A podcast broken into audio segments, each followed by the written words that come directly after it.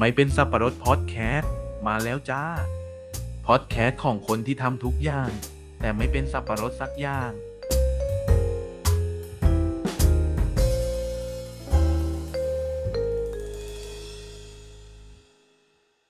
สวัสดีคุณผู้ฟังทุกท่านนะคะ ยินดีต้อนรับเข้าสู่รายการไม่เป็นสับปะรดพอดแคสต์รายการของคนที่ทำทุกอย่าง แต่ไม่เป็นสับปะรดสักอย่างสำหรับรายการของเราเนี่ย ก็จะมีผู้ดำเนินรายการอยู่สองคนก็คือทิและหมู สำหรับตอนนี้เนี่ย เป็นเสียงทิเปิดแบบนี้ก็แน่นอนว่าต้องเป็นตอนหลักของหมูนะคะ ซึ่งตอนนี้ก็เป็นตอนที่เข้ากับเทศกาลอีกแล้ว เอออืมเพราะว่าเร็วๆนี้เนี่ย จะมีอีเวนต์ใหญ่ของโลกโหระดับโลกเลยนะอืมก็คือก็คือ เอ่องานตอนแรกว่าจะเล่นมุกเลยนึกไม่ออกก็คืองานแซยิตของของแม่หมูเองนะฮะ เป็นงานใหญ่ระดับโลก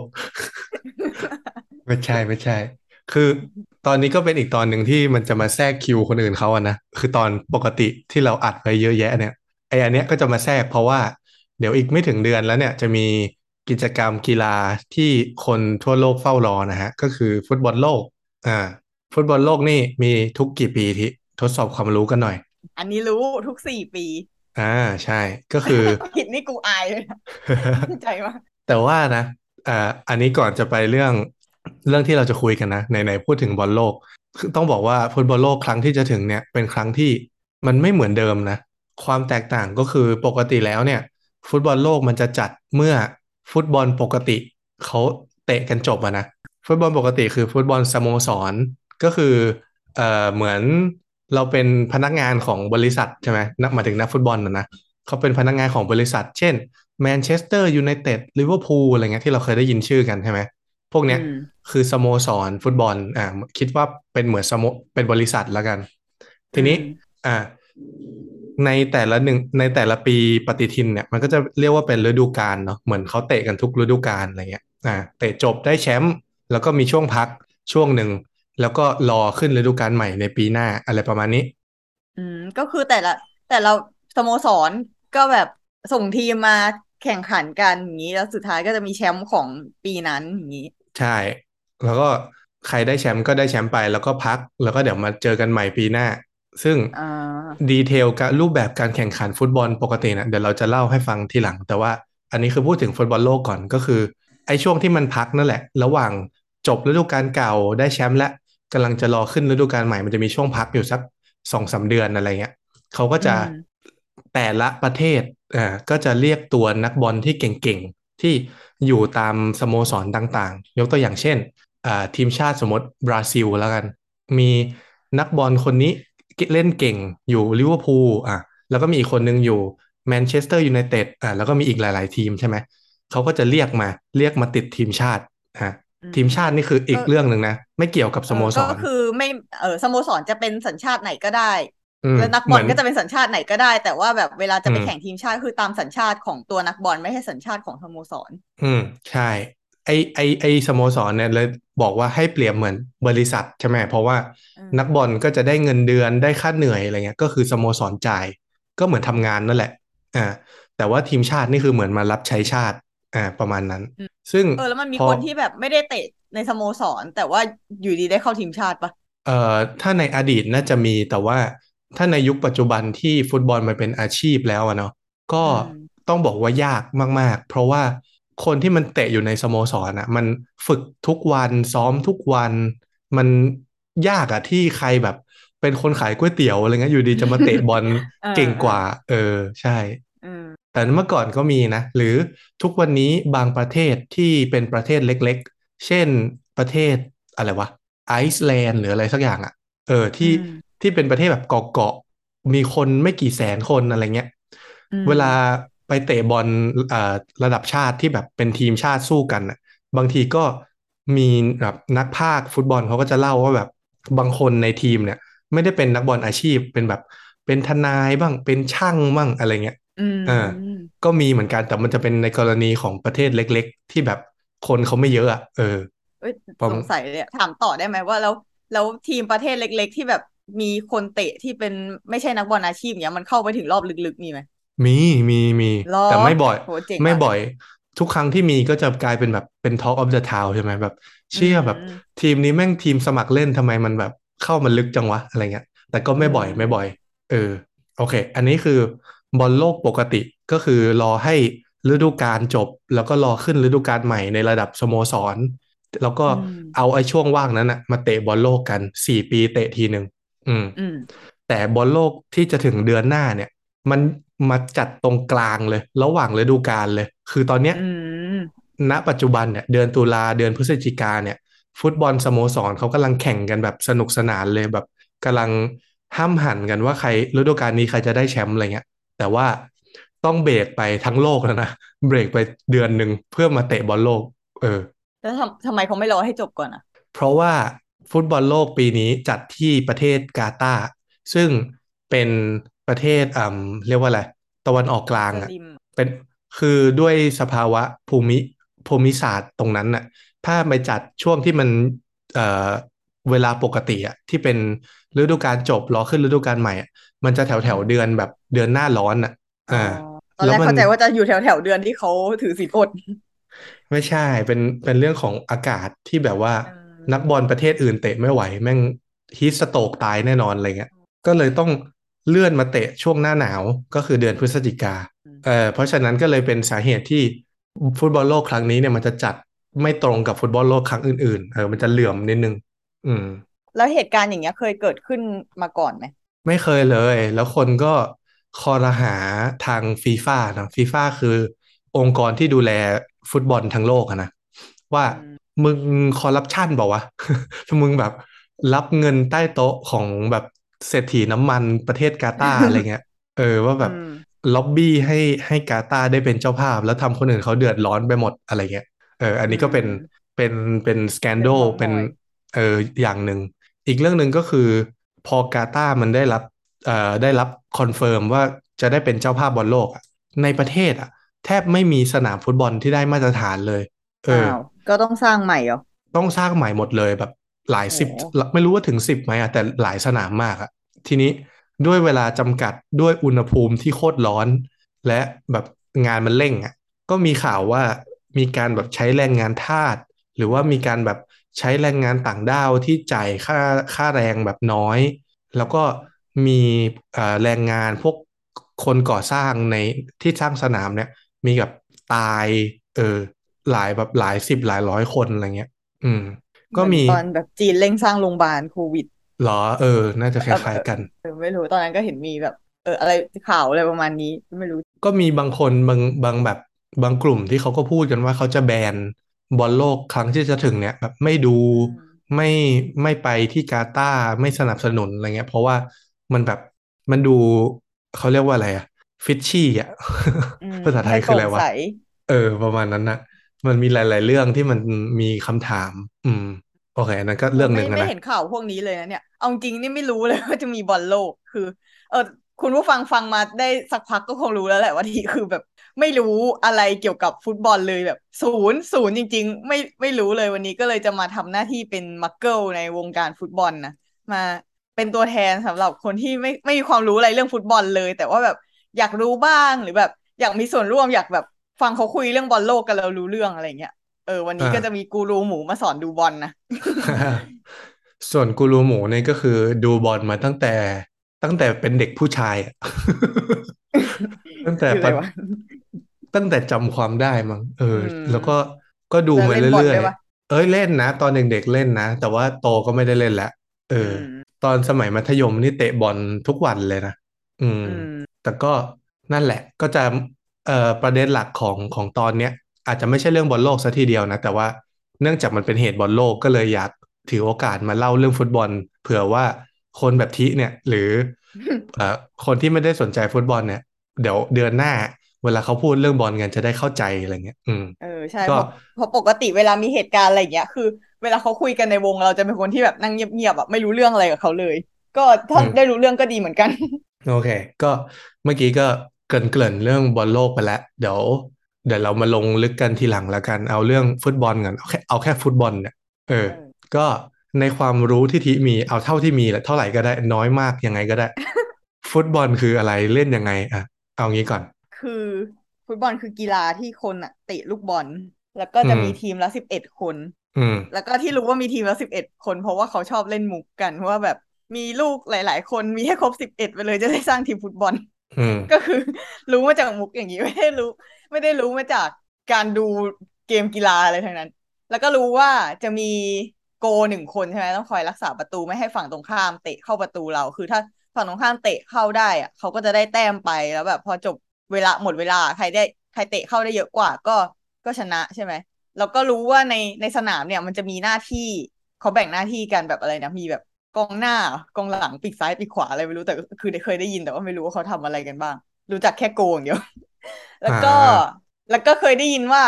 มันมันมีแบ่งด้วยใช่ไหมมีแบบเหมือนมีครึ่งแรกครึ่งหลังอย่างงี้แล้วก็อืมเหมือนถ้าสมมติสุดท้ายเสมอเสมอเนี่ยมียิงลูกโทษปะอืม เออ ก็คือแบบมาเตะเลย แบบเล็งเตะเข้าโกเลย ไม่ต้องมาแบบส่งบอลกันไปมา แล้วก็มีโอเคก็รู้ว่ารู้ว่ามีใบเหลืองใบแดง ถ้าใบเหลืองนี่เตือนใบแดงคือเอาออกใช่ไหมอ่าใช่อืมก็รู้เยอะนะท่าที่กมีเท่านี้แหละ เยอะเหรอ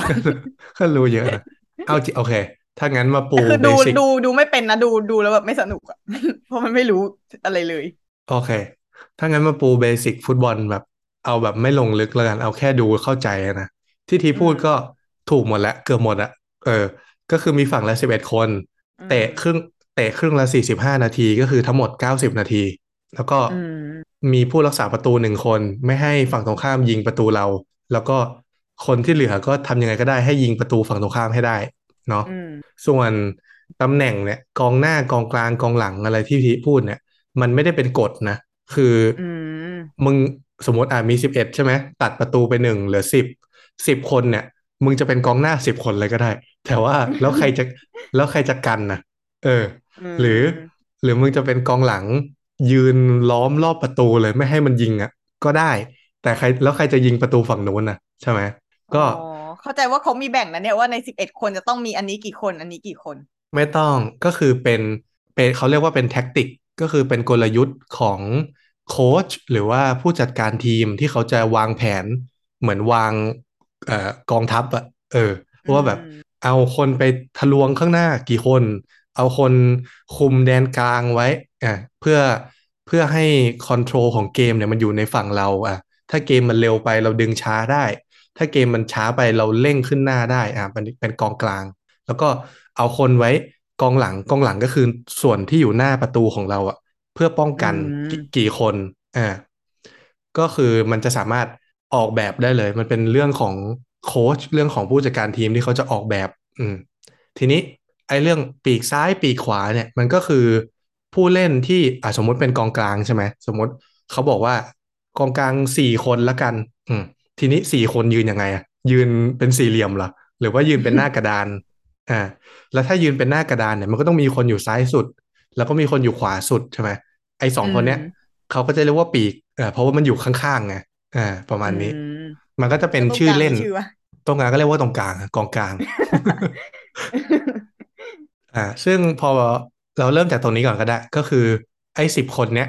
พอมันวางแผนยังไงก็ได้เนี่ย มันก็มี ความอ่าอัจฉริยะของโค้ชได้หลายอย่างใช่ไหมเช่นอืมที่เราอาจจะเคยได้ยินคำว่า 4 4 2 4 3 3 อย่างเงี้ย อันนี้ก็คือเป็นไม่เคยได้ยินเหมือนอันนี้ก็คือเป็นแผนแผนของแต่ละทีมว่าทีมไหนเล่นยังไง เช่น 4 4 2 อันนี้เป็นคลาสสิกเลย 4 4 2 ก็คือกองหลัง 4 กองกลาง 4 กองหน้า 2 อืม หรือ 4 3 3 คืออะไรครับ เริ่มจากหลังมาหน้าใช่ไหม ใช่ใช่ใช่หลัง เออเมื่อกี้เลขเลยสี่สามสาม หลังสี่หน้าเอ้ยกลางสามหน้าสามอ่า ประมาณนี้ ซึ่งเออมันก็จะมีเปลี่ยนไปตามยุคตามสมัยนะ อย่างทุกวันนี้เขาจะชอบเล่นหลังสามกัน ก็เป็นสามห้าสองอะไรเงี้ย อ่านี่คืออมแผนที่เขาเล่นเล่นกัน แต่ว่ามันเป็นมันเป็นเหมือนแฟชั่นอะมันมามาไปไปอะนะแบบว่าพอแผนนี้โดนแก้แก้กลยุทธ์ได้เขาก็คิดแผนใหม่กันอะไรเงี้ย สมัยก่อนนี่เขาเล่นกันแบบหนึ่งสี่ห้าแบบกองหลังตัวเดียวกองหน้าห้าหลังตัวคนเดียวโอ้เออ สมัยก็ก่อคืนอเน้นนะบุแบบกงี้คำว่าสมัยก่อนนี่คือหลายสิบปีที่แล้วนะเออเออเออฟุตเพบอลราะว่านี่สมเขาเล่นกันมากี่ปีแล้วนะเป็นร้อยอะโอ้นานมากนานมาก ๆ อืม แต่บอลโลกนี่บอลโลกมีนานยัง เป็นคำถามที่ดี เราเข้าใจว่าแถวแถวหนึ่งเก้าต้นๆน่ะ เออ ไม่แน่ใจว่าถึงร้อยเราปีก็หรือยัง Google เลยไหมอืมต้อง Google ว่าอะไรอะ World Cup First First Football World Cup First Football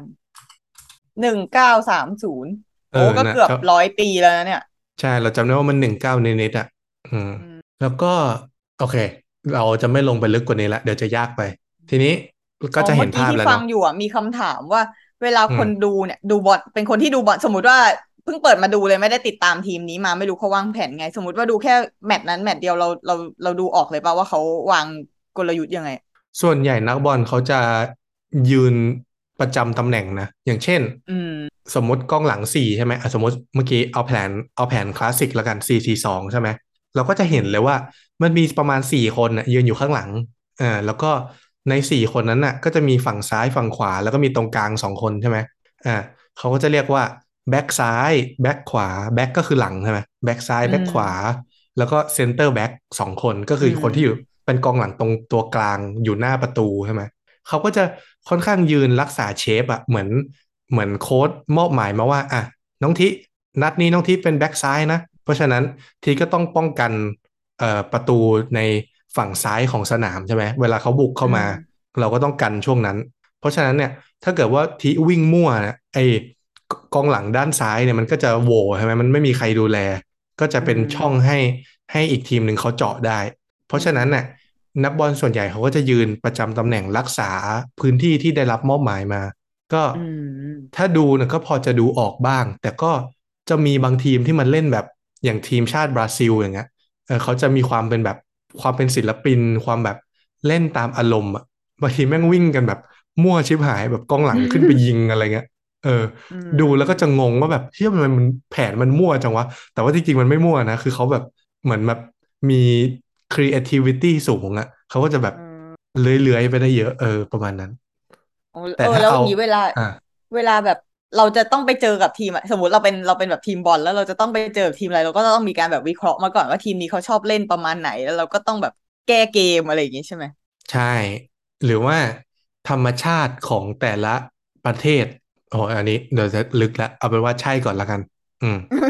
อืม โอเค ทีนี้กลับมาเบสิกฟุตบอลนะ มีอะไรที่เป็นเบสิกฟุตบอลที่ควรรู้อีกอ่าใบเหลืองใบแดงอย่างที่พูดไปถูกต้องเลยก็คือ ถ้าทำฟาวล์แบบผิดกติกา ผู้ตัดสินอาจจะเตือนนะอาจจะเตือนก่อนว่าทำแบบนี้ไม่ได้นะครับ อีกทีหนึ่งกูต่อยแล้วนะว่าไม่ใช่อีกอีกทีหนึ่งจะแจกใบเหลืองนะอะไรเงี้ย หรือเขาอาจจะแจกเลยก็ได้เอาถ้าเดี๋เกิยดวว่านะมันเป็น อ๋อ คือสามารถเตือนก่อนที่จะมีใบเหลืองได้ด้วยใช่ไหม มันขึ้นอยู่กับดุลพินิจอะเอออืมันมมันจะมีมันจะมีกฎบางข้อที่แบบ ยังไงก็ต้องแจก เช่น สมมติว่ายิงประตูได้แล้วดีใจด้วยการถอดเสื้อถอดกางเกงอย่างเงี้ย อันเนี้ยคือผิดกติกาก็คือมึงถอดปุ๊บมึงโดนใบเหลืองปั๊บทันทีอืมแต่ถ้าเป็นการผิดกติกาแบบว่า เข้าไปแย่งบอลแล้วแบบเข้ารุนแรงแล้วทำให้ฝ่ายตรงข้ามเขาล้มหรือเขาแบบบาดเจ็บอะไรเงี้ยบางทีมันขึ้นอยู่กับเจตนาว่าแบบ เอ้ย ดูแล้วดูแล้วรู้ว่าไอ้คนเนี้ยมันจะเล่นบอลมันไม่ได้จะทำร้าย อ่าก็อาจจะเตือนอืมแต่ถ้ามาถึงปุ๊บมึงกระโดดถีบหน้าอกเขาเลยอะไรเงี้ย ก็อันนี้ก็คือชัดเจนว่ามึงแบบผิดกติกาใช่ไหมเขาก็คงไม่เตือนเขาก็คงแจกใบเลยเอออืมแล้วก็จะมีผิดกติกาแบบมาก ๆ เช่นต่อยกันหรืออืมโดนตัวผู้ตัดสินอะไรเงี้ยอ่าอืมก็อาจจะโดนใบแดงเลย อืม คือคือใบแดงเนี่ย ไม่ได้แปลว่าใบเหลืองสองใบได้ใบแดงนะใบแดงโดยอืมโดนปุ๊บโดนใบแดงเลยก็ได้นะอืมเออ แล้วก็คือถ้าสมมติว่าคนนั้นโดนใบแดงออกจากสนามไปก็ต้องมีตัวสำรองมาลงแทนเงี้ยเหรอไม่ทีมนั้นจะเสียโควต้าไปเลยจะเหลือสิบโอ้คน อือืมมถ้าโดนใบเหลืองแล้วโค้ชกลัวว่าโหไอ้ที่นี่แม่งหัวร้อนว่ะเดี๋ยวเดี๋ยวต้องโดนอีกเหลืองแน่เลย รีบเปลี่ยนก่อน อันเนี้ยเปลี่ยนได้ อ่าอืมเอามันออกมาเอาคนอื่นไปเล่นแทนได้ แต่ว่าอืมถ้าคนนั้นมาโดนใบแดงไปแล้วอะทีมนั้นก็จะเหลือสิบคนไปเลย แล้วก็อืมถ้าเราจำไม่ผิดอะ ถ้าทีมไหนเหลือน้อยกว่าแปดคนอะก็คือโดนใบแดงสามสี่ใบอะก็จะแพ้เลย ปรับแพ้เลย อืมอืมแต่มันไม่ค่อยเขาเกิดเล่หรอกนยากแล้วแหละ อืม ทีนี้เมื่อกี้จะพูดเรื่องอะไรนะ อ่ายกตัวอย่างแล้วกัน เช่นมีอยู่อ๋อก่อนไม่ได้สิ ยกตัวอย่างเดี๋ยวไม่เข้าใจ เพราะว่ายังไม่ได้อธิบายเรื่องฟุตบอลลีก เออ เอาแค่นี้ก่อนแล้วกัน นี่คือใบเหลืองใบแดงอืมแล้วก็กติกาสุดท้ายที่ได้ยินบ่อย ที่ควรจะรู้ไว้คือมันมียิบย่อยอีกเยอะนะ แต่ว่าไม่ช่างแม่งเหอะ เออ เอาที่ควรจะรู้ไว้ก็คือล้ำหน้า อืมเออเออเออใช่ ไม่รู้ว่าคืออะไร ล้ำหน้าก็คือ มันเป็นกฎที่เพิ่งสร้างมานะไอ้คำว่าเพิ่งนี่คือประมาณหลายสิบปีอะนะแต่ว่าสมัยอืมก่อนเนี่ยแบบอย่างฟุตบอลโลกครั้งแรกเนี่ยน่าจะไม่มีล้ำหน้า ก็คือเอ่อมันป้องกันไม่ให้เราอะไปยืนรออยู่หน้าโกของอีกฝั่งหนึ่งนึกออกไหมแบบ กูไม่ทำอะไรอะกูรอเพื่อนส่งมาแล้วกูยิงเข้าแม่งเลยอืมเออเพราะว่ามันจะทำให้บอลไม่สนุกเลยเว้ยอืมอ๋อทีนี้มันก็เลยต้องมีกฎล้ำหน้าขึ้นมา ซึ่งกฎก็คือเราอะ ไม่สามารถไปยืนอยู่เลยตัวสุดท้ายของอีกทีมหนึ่งได้ นึกภาพโอ้โหเชื่อละคือล้ำหน้าเนี่ยเป็นกฎที่อธิบายยากมากแล้ว ต้องอธิบายโดยใช้เสียงเท่านั้นนี่มันโคตรยากเลยว่ะแต่จะพยายามเฮ้ยแต่แต่แต่เมื่อกี้นึกภาพออกนะ สมมุติว่ามี มีทีมแดงกับทีมน้ำเงินเป็นมวยเลยสอ่ามมติว่ามีโกของทีมแดง แล้วคราวเนี้ยแล้วก็มีผู้เล่นของทีมแดงอยู่ กระจัดอืมกระจายอยู่ทั่วสนาม สมมุติว่าผู้เล่นของทีมแดงที่อยู่ใกล้โก ทีมแดงที่สุดเนี่ย คือห้าเมตร แล้วอีทีมน้ำเงินเนี่ย ก็ต้องห้ามอยู่ใกล้โกมากกว่าห้าเมตรอย่างนี้ เอออย่างนี้สมมุติเอาอย่างนี้แล้วกันประมาณนี้เอาอย่างนี้แล้วกัน สมมุติว่าทีมฟุตบอลเนี่ยมันต้องหันหน้าเข้าหากันใช่ไหม หันหน้ามาปะทะกันใช่ไหมเพราะฉะนั้นคนที่อยู่หลังสุดของทีมเราคือกองหลังถูกปะในขณะเดียวกัน คนที่อยู่หน้าสุดของทีมตรงข้าม ก็คือกองหน้าใช่ปะอืมอืมกองหน้าเนี่ยเอ่อต้องพยายามมาทำประตูฝั่งเรา โดยที่มีอืมลายสุดท้ายเนี่ย ที่ป้องกันไว้คือกองหลังของทีมเราอืมทีนี้กฎล้ำหน้าเอาเข้าใจง่ายๆเลยก็คือ ต้องมีผู้เล่นอย่างน้อยสองคนที่อยู่สูงกว่าคืออยู่ข้างหน้าไอ้กองหน้าคนเนี้ย ซึ่งหนึ่งในนั้นก็คือโกละแน่นอน แต่ว่าอืมถ้าเกิดว่าไม่มีกองหลังอีกคนหนึ่งอะที่อยู่ลึกลงไปมากกว่ามันอะถ้ามันอยู่เลยกองหลังอืมของเราอะ อันนี้จะเรียกว่าล้ำหน้า อืมอ่าคือไม่ไม่สามารถไปยืนรอแบบยืนยืนกอดคอโกของทีมกู แล้วก็ยืนคุยกันแล้วแบบแล้วรอบอลมาแล้วยิงอย่างเงี้ยไม่ได้ เพราะว่าต้องมีอย่างน้อยผู้เล่นสองคน คือโกแล้วก็อีกคนหนึ่งที่อยู่ข้างหน้ามัน อืมอืมตอนที่มันได้บอลนะถ้าเกิดว่าเพื่อนส่งมาเนี่ย อ่าต้อง กับไลน์แมนผู้กำกับผู้ตัดสินที่คุมริมเส้นเนี่ยจะต้องดูแล้วว่าตอนที่เพื่อนทีมมันน่ะส่งบอลมาให้ไอกองหน้าคนเนี้ยจังหวะที่ส่งมาเนี่ยต้องมีทีมของของของหมูเนี่ยสองคนเป็นอย่างน้อยที่อยู่สูงกว่าไอไอคนนี้ ก็คือโกและกองหลังอีกหนึ่งคน อืม ถ้ามีแค่โกคนเดียวเนี่ย จะถือว่าล้ำหน้า รู้ว่าไม่เข้าใจหรอกแล้วเรารู้ว่าเราอธิบายไม่ดีด้วย แต่ว่าแม่งเออยากพจริองพอนึกออกเออคิดว่าเข้าใจนะ คิดว่าเข้าใจ เอาเป็นว่า กฎกองเอ่อกฎล้ำหน้าดูยังไงไม่สำคัญเท่าไหร่ เพราะว่าเราเป็นคนดูอยู่หน้าทีวีเราคงไปเถียงกรรมการไม่ได้หรอก เพราะฉะนั้นเมื่อเขาบอกว่าล้ำหน้าก็คือล้ำหน้านั่นแหละ แต่ว่าสิ่งที่สิ่งที่สำคัญกว่าในการรู้กฎล้ำหน้าก็คือ รู้ไว้ว่ามันเป็นกฎที่สร้างมาเพื่อไม่ให้กองหน้ามันไปยืนอู้อยู่ข้างหน้า เออ เพื่อให้ฟุตบอลมันสนุก มันมีการแบบวิ่งขึ้นวิ่งลงอะไรเงี้ย อืม ประมาณนั้น อืมเออ แต่ประมาว่าณพวกนี้ที่เป็นคนตัดสินอะไรเงี้ย เออ เราเราว่าเขาเก่งนะที่แบบเขาสามารถมองที่เหเหตุการณ์ที่มันเกิดขึ้นแวบเดียวได้อะเอาจริง ๆ นะ ก็ไม่ได้ไม่ได้เป็นเรื่องดีขนาดนั้นก็คือ ย้อนไปสักห้าปีที่แล้วเนี่ย โลกนี้ยังไม่ได้เอาเทคโนโลยีเข้ามาคือ วงการฟุตบอลเนี่ยค่อนข้างเป็นวงการคอนเซอร์เวทีฟคืออเล่นยังไงก็เล่นอย่างนั้นน่ะเออคือ คือเขาอะชอบคิดกันว่าฟุตบอลน่ะมันเป็นกะมันเป็นกีฬาของโลกใบนี้ เป็นกีฬาที่ใครก็เล่นได้แบบ เด็กในชนเผ่าที่มีลูกบอลลูกเดียวก็เล่นกันได้แล้ว หรืออมไอเหมือนไม่รู้ที่เคยเห็นไหมที่มันเป็นแบบแพอะแพแพในเกาะที่ประเทศไทยอะเป็นอ๋หอมู่เราบ้านเคยที่อยู่ไปจริงเหรอที่ที่เขาทำเอเป็นอสนามเคยฟุตบเคอยลไปน่ะเออเคยไปนั่งเล่นอยู่ในโกนะเออฟีฟ่าชอบที่นั่นมากเลย เพราะว่าเออมันมันเป็นมันเป็นตัวแทนของการที่บอกว่าฟุตบอลน่ะ เป็นกีฬาของมนุษยชาติคือ ไม่ว่าคุณจะอยู่ที่ไหน คุณจะมีเงินหรือไม่มีเงิน คุณจะมีพื้นที่ไหมหรือพื้นที่จำกัดขนาดอยู่ในเกาะอะไรเงี้ยก็ยังเล่นบอลได้ คืออืมเขาจะเน้นให้ฟุตบอลน่ะไม่มีเทคโนโลยีไม่มีอะไรที่มันแบบอืมต้องการความยุ่งยากในการเล่นน่ะมันไม่เหมือนแบบอเมริกันฟุตบอล หรือมันไม่เหมือนหลาย ๆ กีฬาที่มันแบบใช้ใช้เทคโนโลยีเยอะอะเออเขาจะพยายาม keep it simple อะนะทีนี้ พอมันไม่ใช้เทคโนโลยีเข้ามาช่วยอะบางทีผู้ตัดสินมันก็จะตัดสินพลาดอะนะมันเห็นแว็บเดียวอะมันไม่มี replay อะอืมมันไม่ได้มีภาพช้าให้ดูเหมือนเวลาเข้าเราใจดูว่าที่เขาบ้านแม่นอะนะเนี่ยก็แม่นแหละ แต่มันก็มันก็มีพลาดอะนะเออทุกวันนี้ทุกวันนี้ฟุตบอลก็มีการเอาเทคโนโลยีมาช่วยก็คือสิ่งที่เรียกว่า VAR ก็คือ Video Assistant Referee ก็คือผู้ช่วยผู้ตัดสินผ่านวิดีโอ อืม คือว่า ผู้ตัดสินในสนามเนี่ยมันจะมีแบบเหมือนใส่หูฟังบลูทูธไว้ แล้วก็มีผู้ตัดสินที่คนหนึ่งที่อยู่ในห้องพักอะไรเงี้ยที่แบบคอยดูวิดีโอ สมมติว่ามีจังหวะยิงเข้าอะไงแล้ว สมมุติว่าเขาสงสัยกันว่าไอ้กองหน้ามันล้ำหน้าปล่าวะตอนมันยิงหรือว่าจังหวะที่เขาเอ่อทำร้ายร่างกายกันโดนใบเหลืองใบแดงอะไรเงี้ย แล้วมันผู้ตัดสินมันไม่ทันเห็นนะก็จะมีผู้ช่วยผู้ตัดสินที่อยู่ในห้องดูวิดีโอเนี่ยส่งรายงานผ่านหูฟังไปบอกว่า พี่พี่ พี่ผมว่าไอ้เมื่อกี้น่าจะเป็นใบแดงนะครับ อะไรเงี้ยสามารถอืมเอาวิดีโอมาช่วยตัดสินได้ อันนี้ก็เป็นเทคโนโลยีใหม่อ๋อที่เพื่อมาขจัดความแบบความข้อผิดพลาดอะไรต่าง ๆ อืม เหมือนดูภาพช้าอะไรอย่างนี้หรือดูจากมุมอื่น เออ เหมือนมีผู้ตัดสินอีกคนหนึ่งที่ช่วยดูภาพช้าให้ อืม เข้าใจว่าอันนี้คือมีนานแล้วนะเนี่ย มันควรจะมีนานแล้วแหละ มันเป็นเทคโนโลยีที่ไม่ได้ยากอะไรเลย แต่ว่าวงการเออฟุตบอลเพิ่งเอามาใช้อืมอืม มันเหมือนไอเนี่ย มันเหมือนอะไรนะ เหมือนวอลเลย์บอลปะที่เขาจะมีประท้วงอะ หรือเทนนิสอะไรเงี้ย ที่เขาจะมีประท้วงได้แล้วแบบ สามารถเช็คได้ว่าลูกตกอยู่ในเส้นหรืออยู่นอกเส้นอะไรเงี้ย คือนั้นน่ะ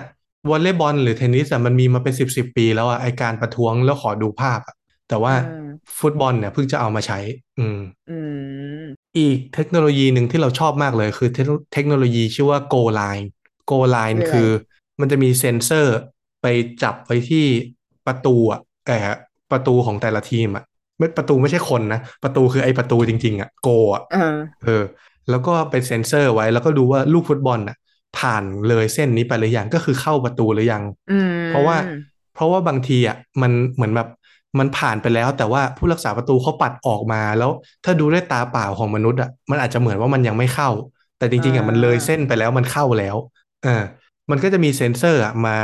จับอยู่ตรงไอ้เส้นผ่านประตูว่าเข้าหรือไม่เข้าเนี่ย แล้วก็ส่งข้อมูลไปที่สมาร์ทวอทช์ของผู้ตัดสิน ถ้าเกิดว่าลูกบอลมันผ่านเซ็นเซอร์เข้าไปอะสมาร์ทวอทช์มันก็จะเตือนผู้ตัดสินว่าลูกลูกเข้าประตูแล้วอย่างเงี้ย อืมอืมซึ่งอันนี้เรารู้สึกว่าเฮ้ยแค่โคตรเจ๋งเลยว่ะเออ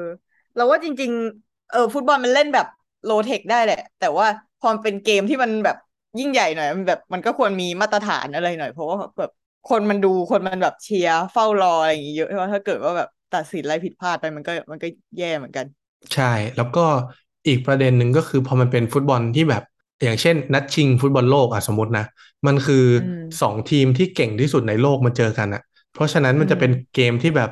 คุณภาพสูงมากอะไม่ต้องนึกถึงเออบอลก็ได้ นึกถึงอาชีพอะไรก็ได้ที่เป็นสองคนที่เก่งที่สุดในโลกมาประชันกันอะเอออืมเพราะฉะนั้นความผิดพลาดแค่เล็กน้อยอะ เออมันอาจจะส่งผลถึงแพ้ชนะได้เลยอะ เพราะว่า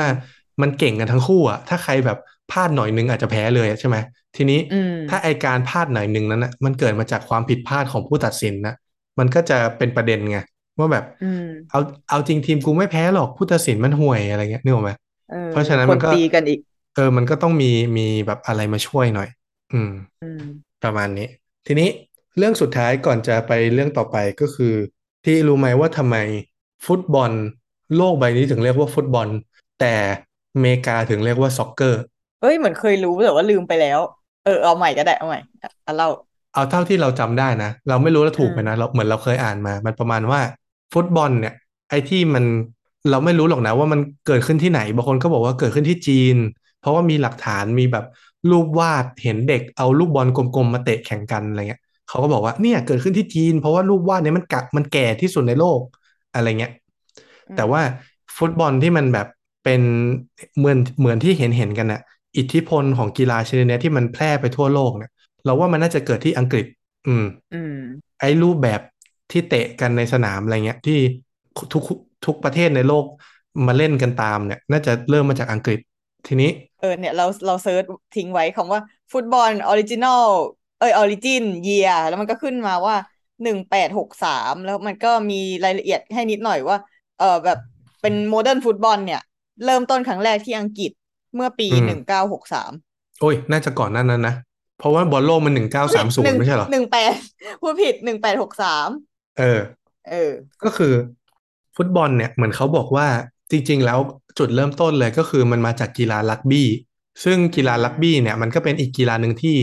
เล่นในสนามหญ้าสี่เหลี่ยมคล้าย ๆ กันใช่ไหม แต่ว่ารักบี้เนี่ยจะใช้มือเป็นหลัก ทีนี้เอ่อมันก็เป็นเหมือนเป็น section การซ้อม ซ้อมแบบทักษะการใช้ขาอะไรแบบเนี้ยโค้ชอืมเอ่อเขาก็เลยให้นักกีฬารักบี้อะเหมือนเล่นรักบี้กันโดยที่ใช้แต่ขาเท่านั้นไม่ให้ใช้มือออืมมันก็เลยดูเตะยากนะลูกมันมันดูไม่เหมาะอ่าจะกิ้งอะแต่แต่ว่ามันก็เลยถูกพัฒนามาเป็นฟุตบอลไงอืมในที่สุดในในภายหลัง อืม อันนี้ก็เป็นเหมือนที่เราเคยอ่านมา แล้วก็ พอมันมันแบบไม่ได้เป็นกีฬาที่มีองค์กรตรงกลางอะแต่ว่ามันเกิดจากการพัฒนาของคนนู้นคนนี้อะไรเงี้ย มันก็เลยมีหลายกติกาสมัยก่อนนะฟุตบอลมีหลายกติกามาก อืม บางบางเจ้าบางสำนักก็เล่นแบบหนึ่งบางอีกสำนักก็เล่นอีกแบบหนึ่งทีนี้มันมีสำนักหนึ่งเรียกว่า Association de of Football อะไรเงี้ย ก็มีคิดกติกาของตัวเองขึ้นมา แล้วไอ้กติกาของ Association de of Football เนี่ย ก็คือเป็นฟุตบอลที่เล่นกันทุกทุกวันนี้นี่แหละ แต่ว่าอืมพอมันเป็น Association of Football เนี่ยคนเขาก็เรียกเรียกย่อๆว่ามันเป็นฟุตบอลแบบ soccer soccer มาจากคำว่า Association น่ะนึกออกไหมเพราะว่ามันก็ดู Associ- ไกลอยู่ไม่เพราะว่า S- association เวลาเขียนตัวย่อมันเขียนว่า assoc ไงนึกภาพออกไหมอ่า association ก็เลยเป็น Assoc assoc เพราะทีนี้พออะไร soccerใช่ใช่อ่าเมื่อกี้ assoc ก็เลยกลายเป็น soccer อื ม คือเหมือนเป็นชื่อเล่นอะไรประมาณเนี้ย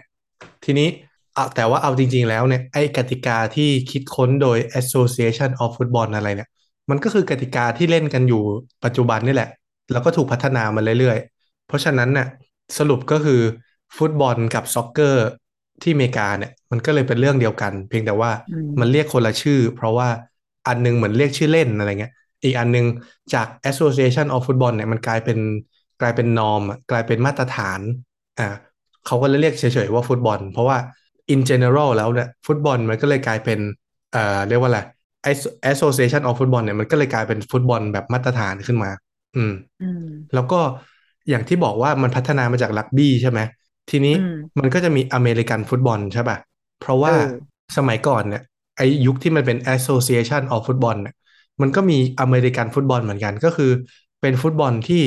คิดค้นโดยคนอเมริกันอะไรเงี้ย คือเรียกว่าฟุตบอลหมดหมดทุกทุกอันเนี่ยเรียกว่าฟุตบอลหมดอ่าแต่ว่าไออันที่เป็น Associa- Association of Football หรือ Soccer เนี่ยมันกลายมาเป็นมาตรฐานของกีฬาประเภทหนึ่งที่เรียกว่าฟุตบอล ส่วนไออเมริกันฟุตบอลน่ะมันก็เลยเป็นอีกแขนงหนึ่งที่แยกออกไปเป็นอีกกีฬาหนึ่งอืม ประมาณนี้อืมอืมแล้วเขาก็เขาก็อาจจะกลัวมันชื่อใกล้เคียงกันเกินไปแล้วสับสนปะเขาก็เลยก็เรียกเป็อันนไปนี้ซ็อกได้เกอร์ใช่ไม่รู้เดาเอา ใช่เป็นไปได้อืม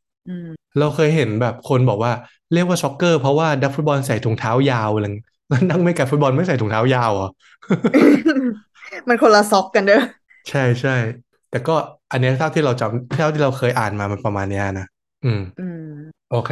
ทีนี้จะไปถึงเรื่องการแข่งขันแล้วจะได้ดูฟุตบอลรู้เรื่อง อืม เรื่องมีอยู่ว่า อันนี้เราจะพูดกันในระดับสโมสรก่อนนะ ก็คืออมอย่างที่บอกไปตั้งแต่แรกเลยก็คือ ฟุตบอลเนี่ยมันแบ่งหลักๆ เป็นสองสองขา นักฟุตบอลคนหนึ่งอะจะทำได้สองหน้าที่ก็คือ หน้าที่เป็นนักฟุตบอลอาชีพ เล่นให้สโมสร แล้วก็หน้าที่เป็นนักฟุตบอลทีมชาติเล่นให้ประเทศใช่ไหมอืมเอาฝั่งสโมสรก่อนสโมสรเนี่ยมันก็จะเป็นพูดว่าสโมสรแล้วมันดูงงๆนะมันเหมือนแบบเป็นที่พักผ่อนหย่อนใจอะนะเหมือนสโมสรทหารบกอะไรเงี้ย แต่ว่าไม่ใช่นะ ถ้าพูดเป็นภาษาอังกฤษก็คือฟุตบอลคลับใช่ไหมอืม ฟุตบอลคลับเนี่ย แต่ละประเทศก็จะมีทีมฟุตบอลสโมสรฟุตบอลที่อยู่ในประเทศนั้นๆ เช่น เอาประเทศที่คนไทยดูบอลเยอะที่สุดก็คือประเทศอังกฤษ ก็จะมีทีมฟุตบอลเยอะเลย มีลิเวอร์พูลแมนยูเชลซีอาร์เซนอลอะไรไล่ไปใช่ไหมเต็มไปหมด อืม ทีนี้เขาก็จะแข่งกันในแต่ละปีเนี่ย ที่บอกว่าเป็นฤดูกาลเนี่ยเขาจะแข่งกันในสิ่งที่เรียกว่าลีก เคยได้ยินคำว่าลีกไหมแบบเคยเคยพรีเมียร์ลีกอะไรเงี้ย ลาลีกาอ่ากัลโช่เซเรียอาลีกเอิงบุนเดสลีกาไม่ไม่ไม่ไม่เคยได้ยินแล้วหลังๆเนี่ยไอ้ที่พูดมาทั้งหมดเนี่ยคือชื่อของลีกสูงสุดของประเทศต่างๆ เช่นเออสเปน อิตาลี ฝรั่งเศส เยอรมันไทเอ่ออังกฤษ ไทยก็มีนะ ไทยก็มีไทยลีก อืม ก็จะเป็นการเตะกันแบบเจอกันหมด อืม ทีนี้ในลีคืกอจะเนี่ยแข่งก็จะในมีในประเทศ นั้นๆเหรอหรือมีลีกข้ามประเทศ มีแต่ว่าเดี๋ยวค่อยไปเอาในประเทศนั้นๆก่อน เช่นโอเคอังกฤษก็จะมีลีกชื่อว่าพรีเมียร์ลีกพรีเมียร์ลีกคือลีกอืมที่สูงที่สุดเป็นยี่สิบทีมที่เก่งที่สุดในประเทศมาเตะกันยี่สิบทีมนะอืมเตะกันแบบเจอกันหมด เพราะฉะนั้นทีมหนึ่งจะต้องเตะกี่นัดสิบเก้าไม่ใช่ ก็ก็ถูก ก็ถูกนะ แต่ว่ามันจะมีนัดเย่านัดเยือนด้วย ก็คือออ๋อเออเหย้ากับเยือนคืออะไรอีกไม่รู้ ยกตัวอย่างแมนยูแล้วกันอะแมนยูมีสนามเป็นของตัวเองชื่อว่าโอลด์แทรฟฟอร์ดอยู่ที่เมืองแมนเชสเตอร์ใช่ไหมอืมแมนเชสเตอร์ยูไนเต็ดมันก็ต้องอยู่แมนเชสเตอร์ใช่ไหมอะทีนี้สมมติว่าแมนยูเจอลิเวอร์พูลลิเวอร์พูลอยู่เมืองลิเวอร์พูลใช่ไหมก็จะอ่ามีนัดในแต่ละฤดูกาลเนี่ยจะมีนัดที่แมนยูกับลิเวอร์พูลเตะกันสองครั้งก็คือ แมนยูเป็นเจ้าบ้านอยู่ที่บ้านตัวเองอยู่ที่แมนเชสเตอร์อยู่ที่โอลด์แทรฟฟอร์ดแล้วลิเวอร์พูลอะมาเยือน อืมอืมก็คือมาเหย้าก็บ้านคือแมนยูเป็นเจ้าของบ้าน เยือนอ่าก็คือแล้วมาเยือน ใช่ เพราะฉะนั้นแมนยูเจอลิเวอร์พูลที่โอลด์แทรฟฟอร์ดแมนยูก็จะนับว่าเป็นนัดเหย้าถูกไหมส่วนอืมอีกอีกนัดหนึ่งก็คือแมนยูไปเจอลิเวอร์พูลที่เมืองลิเวอร์พูลแมนยูก็จะอืมเรียกว่าอันนี้คือนัดเยือน อืมอ่า เพราะว่าเราไปแล้วเยือนบ้านเขาทำไมเขาต้องจัดสองแบบอะ เพราะว่ามันมีความได้เปรียบเสียเปรียบเหรอ ใช่ เพราะว่ายกตัวอย่างเช่นในสนามเนี่ย อ่าหนึ่งเลยคือนักบอลก็คุ้นใช่ไหมเพราะว่าซ้อมอืมก็ซ้อมสนามนี้อืมอืมเพราะฉะนั้นก็จะก็จะมีความคุ้นเคย เพราะเพราะฉะนั้นถ้าเล่นบ้านใครคนนั้นก็จะได้เปรียบสองก็คือกองเชียร์เขาไม่ได้ให้เข้าแบบฟรีๆนะหมายถึงใครอยากเข้าก็เข้า อะเขาจะมีโควต้าว่าให้ทีมเยือนเนี่ย สมมติว่าความจุสนามร้อยเปอร์เซ็นเนี่ยให้ทีมเยือนยี่สิบเปอร์เซ็นหรือสามสิบเปอร์เซ็นที่เหลือเจ็ดสิบแปดสิบเปอร์เซ็นเนี่ยเป็นกองเชียร์ทีมกูหมดเลย เพราะฉะนั้นอืมคนมันก็จะเหมือนแบบมีมีแรงกดดันมีการเชียร์ทีมตัวเองใช่ไหมคนที่มันมาเยือนมันก็จะเล่นยากกว่าอย่างเงี้ยอืมอืมโดนโหโดนอะไรอย่างเงี้ย อืม อืม เพราะฉะนั้นเพื่อไม่ให้เกิดความได้เปรียบเสียเปรียบมันก็ต้องไปเล่นกันสองนัดบ้านอืมแต่ละคนใช่ไหมอ่า แต่ก็นับคะแนนหมดใช่ไหมใช่ เพราะฉะนั้นหนึ่งทีม สมมติว่าลีกมียี่สิบทีม ก็จะต้องเตะทั้งหมดสิบเก้าคูณสองก็คือสามสิบแปดนัดโอ้โหแม่งเยอะว่ะใช่ แล้วก็ถ้าชนะได้กี่คะแนนหมายหมายถึงถ้าชนะหมดเลยเหรออะสมมติลิเวอร์พูลชนะแมนยูสองศูนย์ลิเวอร์พูลได้กี่คะแนน เอาเฉพาะนัดเนี้ยที่ชนะได้สามคะแนนทำไมอะ แล้วก็ถ้าเสมอกัน เช่น ลิเวอร์พูลกับแมนยูเสมอกันหนึ่งหนึ่งก็ได้คนละหนึ่งคะแนน เสมอได้หนึ่งคะแนน อืม แล้วก็ถ้าแพ้ไม่ได้คะแนน อันนี้อ๋อชนะได้สามเสมอได้หนึ่งได้คนละหนึ่งแบ่งกัน แล้วก็ถ้าแพ้ก็ไม่ได้คะแนน อืม อืม แล้วก็เอาคะแนนแต่ละแต่ละนัดเนี่ยมารวมรวมรวมกันเป็นคะแนนสุดท้ายของฤดูกาลนี้อะไรเงี้ยเหรอเอ้ยของลีก ถูกต้องของอะไรวะก็คือพอเตะไปครบสามสิบแปดนัดปุ๊บก็มาบวกคะแนนว่า แต่ละทีมเก็บได้กี่คะแนน เช่นแมนยูได้เก้าสิบห้าคะแนนลิเวอร์พูลได้เก้าสิบสี่อะแมนยูก็ได้แชมป์อะไรประมาณเนี้ย อืมอ๋ออย่างนี้นี่เอง ตอนแรกเข้าใจว่าเขาต้องเวียนเตะให้ครบคู่นะแบบ สมมติสมมติว่าแบบเอ้ยเราจะชอบเคยเห็นแบบอะไรนะแบ่งแบบแบ่งกลุ่มแบ่งสายอะไรเงี้ยแล้วเหมือนแบบพอแบบ ทีมนี้เจอทีมนี้แล้วอันไหนชนะเอาไปต่ออะไรอย่างเงี้ย อันนั้นก็มีเข้าเดี๋ยวใจจะพูดว่าเป็นต่อไปไงเดี๋ยวจะพูดต่อ เอาเอาแบบยืนพื้นก่อนก็คือลีกเนี่ยลีกคือเตะเจอกันหมด สามสิบแปดนัดอืมอืม ทีนี้เอาเรื่องลีกให้อ๋อจแล้บวก่อนเดี๋ยวจะไปฮะเคยได้ยินคำว่าแบบทีมท้ายตาราง ทีมหัวตารางอะไรเงี้ยก็คือเหมือนแบบสรุปคะแนนในช่วงนี้แล้วอันไหนแบบนำมาอะไรอย่างงี้ใช่ไหมใช่ก็คือสมมุติเตะไปสามสิบห้านัด เหลืออีกสามนัด จะได้จะจบฤดูกาลแล้วจะได้แชมป์แล้วเขาก็จะมาดูกันว่าที่หนึ่งที่สองที่สามคือใคร แล้วฮะแต้มเนี่ยมันห่างกันอยู่เท่าไหร่ มันแบบสมมุติว่าที่หนึ่งนำอยู่นิดหน่อยแล้ว อีกสามนัดที่เหลือที่หนึ่งแม่งแพ้หมดเลย แล้วที่สองที่สามเนี่ยมันมีโอกาสแซงขึ้นมาเป็นแชมป์ไหมอะอันนี้ก็จะเรียกว่า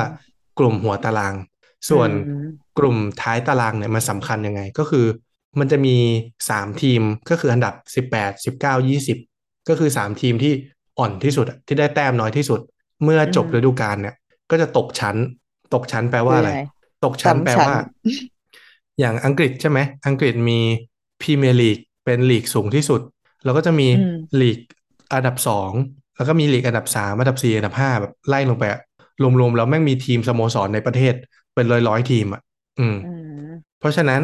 ไอ้คนที่ห่วยที่สุดสามคนสามทีม จากลีกสูงสุด มันก็จะตก็กถูกไปคัเล่ดนอลีอกกเอ่อก็ฤดูกาลหน้ามันก็จะต้องไปเล่นลีกชั้นสองแล้วอ่าอันดับหนึ่งอันดับสองอันดับสามของลีกชั้นสองที่ฤดูกาลนี้ทำผลงานได้ที่หนึ่งที่สองที่สาม ก็จะได้ขึ้นมาเล่นลีกบนสุดโอ้อืมอย่างนี้นี่เอง อืม ประมาณนี้เขาก็เลยเรียกว่าตกชั้นแล้วก็เลื่อนชั้น อืมอ๋อมันมีแล้วมันก็ทีจะมมีเข้าทีมออกบ่อยไหมเนี่ย นี่กำลังจะพูดเลยว่า มันก็จะมีอีกทีม มันก็จะมีทีมประเภทที่เขาเรียกว่าทีมน้ำกร่อย ทีมน้ำกร่อยก็คือ อยู่ลีกบนสุด กูก็สู้ไม่ไหว กูก็ตกชั้นทุกปีเลย แต่อยู่ลีกอันดับสองกูก็เก่งเกิน กูก็ชนะเขาหมดก็ได้ขึ้นมา แล้วพอขึ้นก็คือย้ายไปแล้วย้าพยมาขึ้นเรื่อยๆอย่างงี้เออแล้วพอขึ้นมาบนสุดกูก็สู้เขาไม่ไหวกูก็ล่วงลงไปอีกอะไรแบบนั้นสงสารใช่ก็เขาคืเรียกอว่าทีไม่มต้องน้ำกปร่รัอบยตัวอยู่เรื่อยเลย แบบเพราะว่าทีมที่อืจะมเจอก็จะสลับสลับกันไปไม่ได้เหมือนเดิม แล้วค่าค่าตอบแทนก็ไม่เท่ากันด้วย อย่างเช่นอืมถ้าอยู่บนอยู่อยู่ลีกบนสุดเนี่ย แน่นอนว่าลิขสิทธิ์ต่างๆ มันเยอะกว่ามันแพงกว่า ค่าถ่ายอ่าลิขสิทธิ์การถ่ายทอดการแข่งขัน สมมุติว่า มึงเป็นทีมน้ำกร่อยอะ แล้วอยู่ดีๆนัดหน้ามึงได้เจอแมนยูมึงได้เจอลิเวอร์พูลอย่างเงี้ย มันก็จะมีคนรอดูทั้งโลกเลยใช่ไหมล่ะ เพราะว่าอืม แฟนๆลิเวอร์พูลแฟนๆแมนยูมันเยอะอะมึงอ่ามึมึงก็จะได้ค่าถ่ายทอดลิขสิทธิ์ การถ่ายทอดการแข่งขัน ก็จะรวย เอออืมแต่ถ้ามึงลงไปอยู่ลีกสองอย่างเงี้ยแม่งไม่มีใครดูอะมึงก็จะได้เงินน้อยอืมอืม ประมาณนี้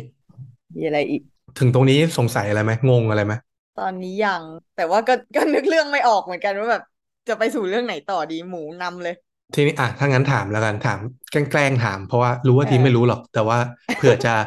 เผื่อจะจุดประเด็นให้สงสัยได้ เช่น เออ แล้วถ้ามันเตะครบสามสิบแปดนัด แล้วแต้มมันเท่ากันนะเออเนาะเออทำไงอะอืมก็อันนี้ขึ้นอยู่กับกฎของแต่ละประเทศนะ แต่ว่าก็จะมีหลักๆสองอย่างก็คือดูลูกได้เสีย ก็คือหมายถึงว่าทั้งฤดูกาลเนี่ยสามสิบแปดแมตช์ที่แพทที่แข่งมาเนี่ยมึงยิงได้กี่ลูก แล้วมึงเสียกี่ลูก สมมติอืมยิงได้ร้อยเสียไปห้าสิบลูก เพราะฉะนั้นผลต่างประตูได้เสียคือมึงบวกห้าสิบส่วนอืมอีกทีมหนึ่งยิงได้ร้อยหนึ่งลูกเสียห้าสิบลูก เพราะฉะนั้นก็จะบวกห้าสิบเอ็ดใช่ป่ะอ่าไอ้ทีมที่บวกมากกว่าก็ชนะก็ได้แชมป์อืมอันนี้คือวิธีหแต่นึ่มางนับคะแนนให้มันลื้อลงไปดูให้มันย่อยกว่านั้นอีก อืม อืม คือ คือไอ้ลูกได้เสียเนี่ยตอนแรกมันไม่ได้สนใจหรอกใช่ไหมมึงจะชนะหนึ่งเอศูอนย์หรือมึงจะชนะยี่สิบศูนย์มึงก็ได้สามแต้มเหมือนกันอ่าอืมแต่ว่ามันจะมาสำคัญตรงนี้แหละ ตรงที่ถ้าเกิดว่าบังเอิญไปแต้มเท่ากันเนี่ยเขาจะดูลูกได้เสียมาเป็นตัวชี้ว่าใครได้แชมป์อ่าอืมแต่กติกาเนี้ยบางประเทศเขาก็มองว่ามันไม่แฟร์เว้ยเพราะว่าบางทีแบบนัดท้ายๆอะ ทีมที่มันไม่เอาอะไรแล้วอะแบบกูได้ที่สิบอะกูไม่ตกชั้นแน่ๆแต่กูก็ไม่ได้แชมป์แน่ๆ เพราะฉะนั้นนัดท้ายๆมันอาจจะโยนใช่ไหมมันอาจจะแบบส่งเด็กๆ หรือส่งทีมสำรองลงอะไรเงี้ย เพราะอืมอาจจะมีผลทำให้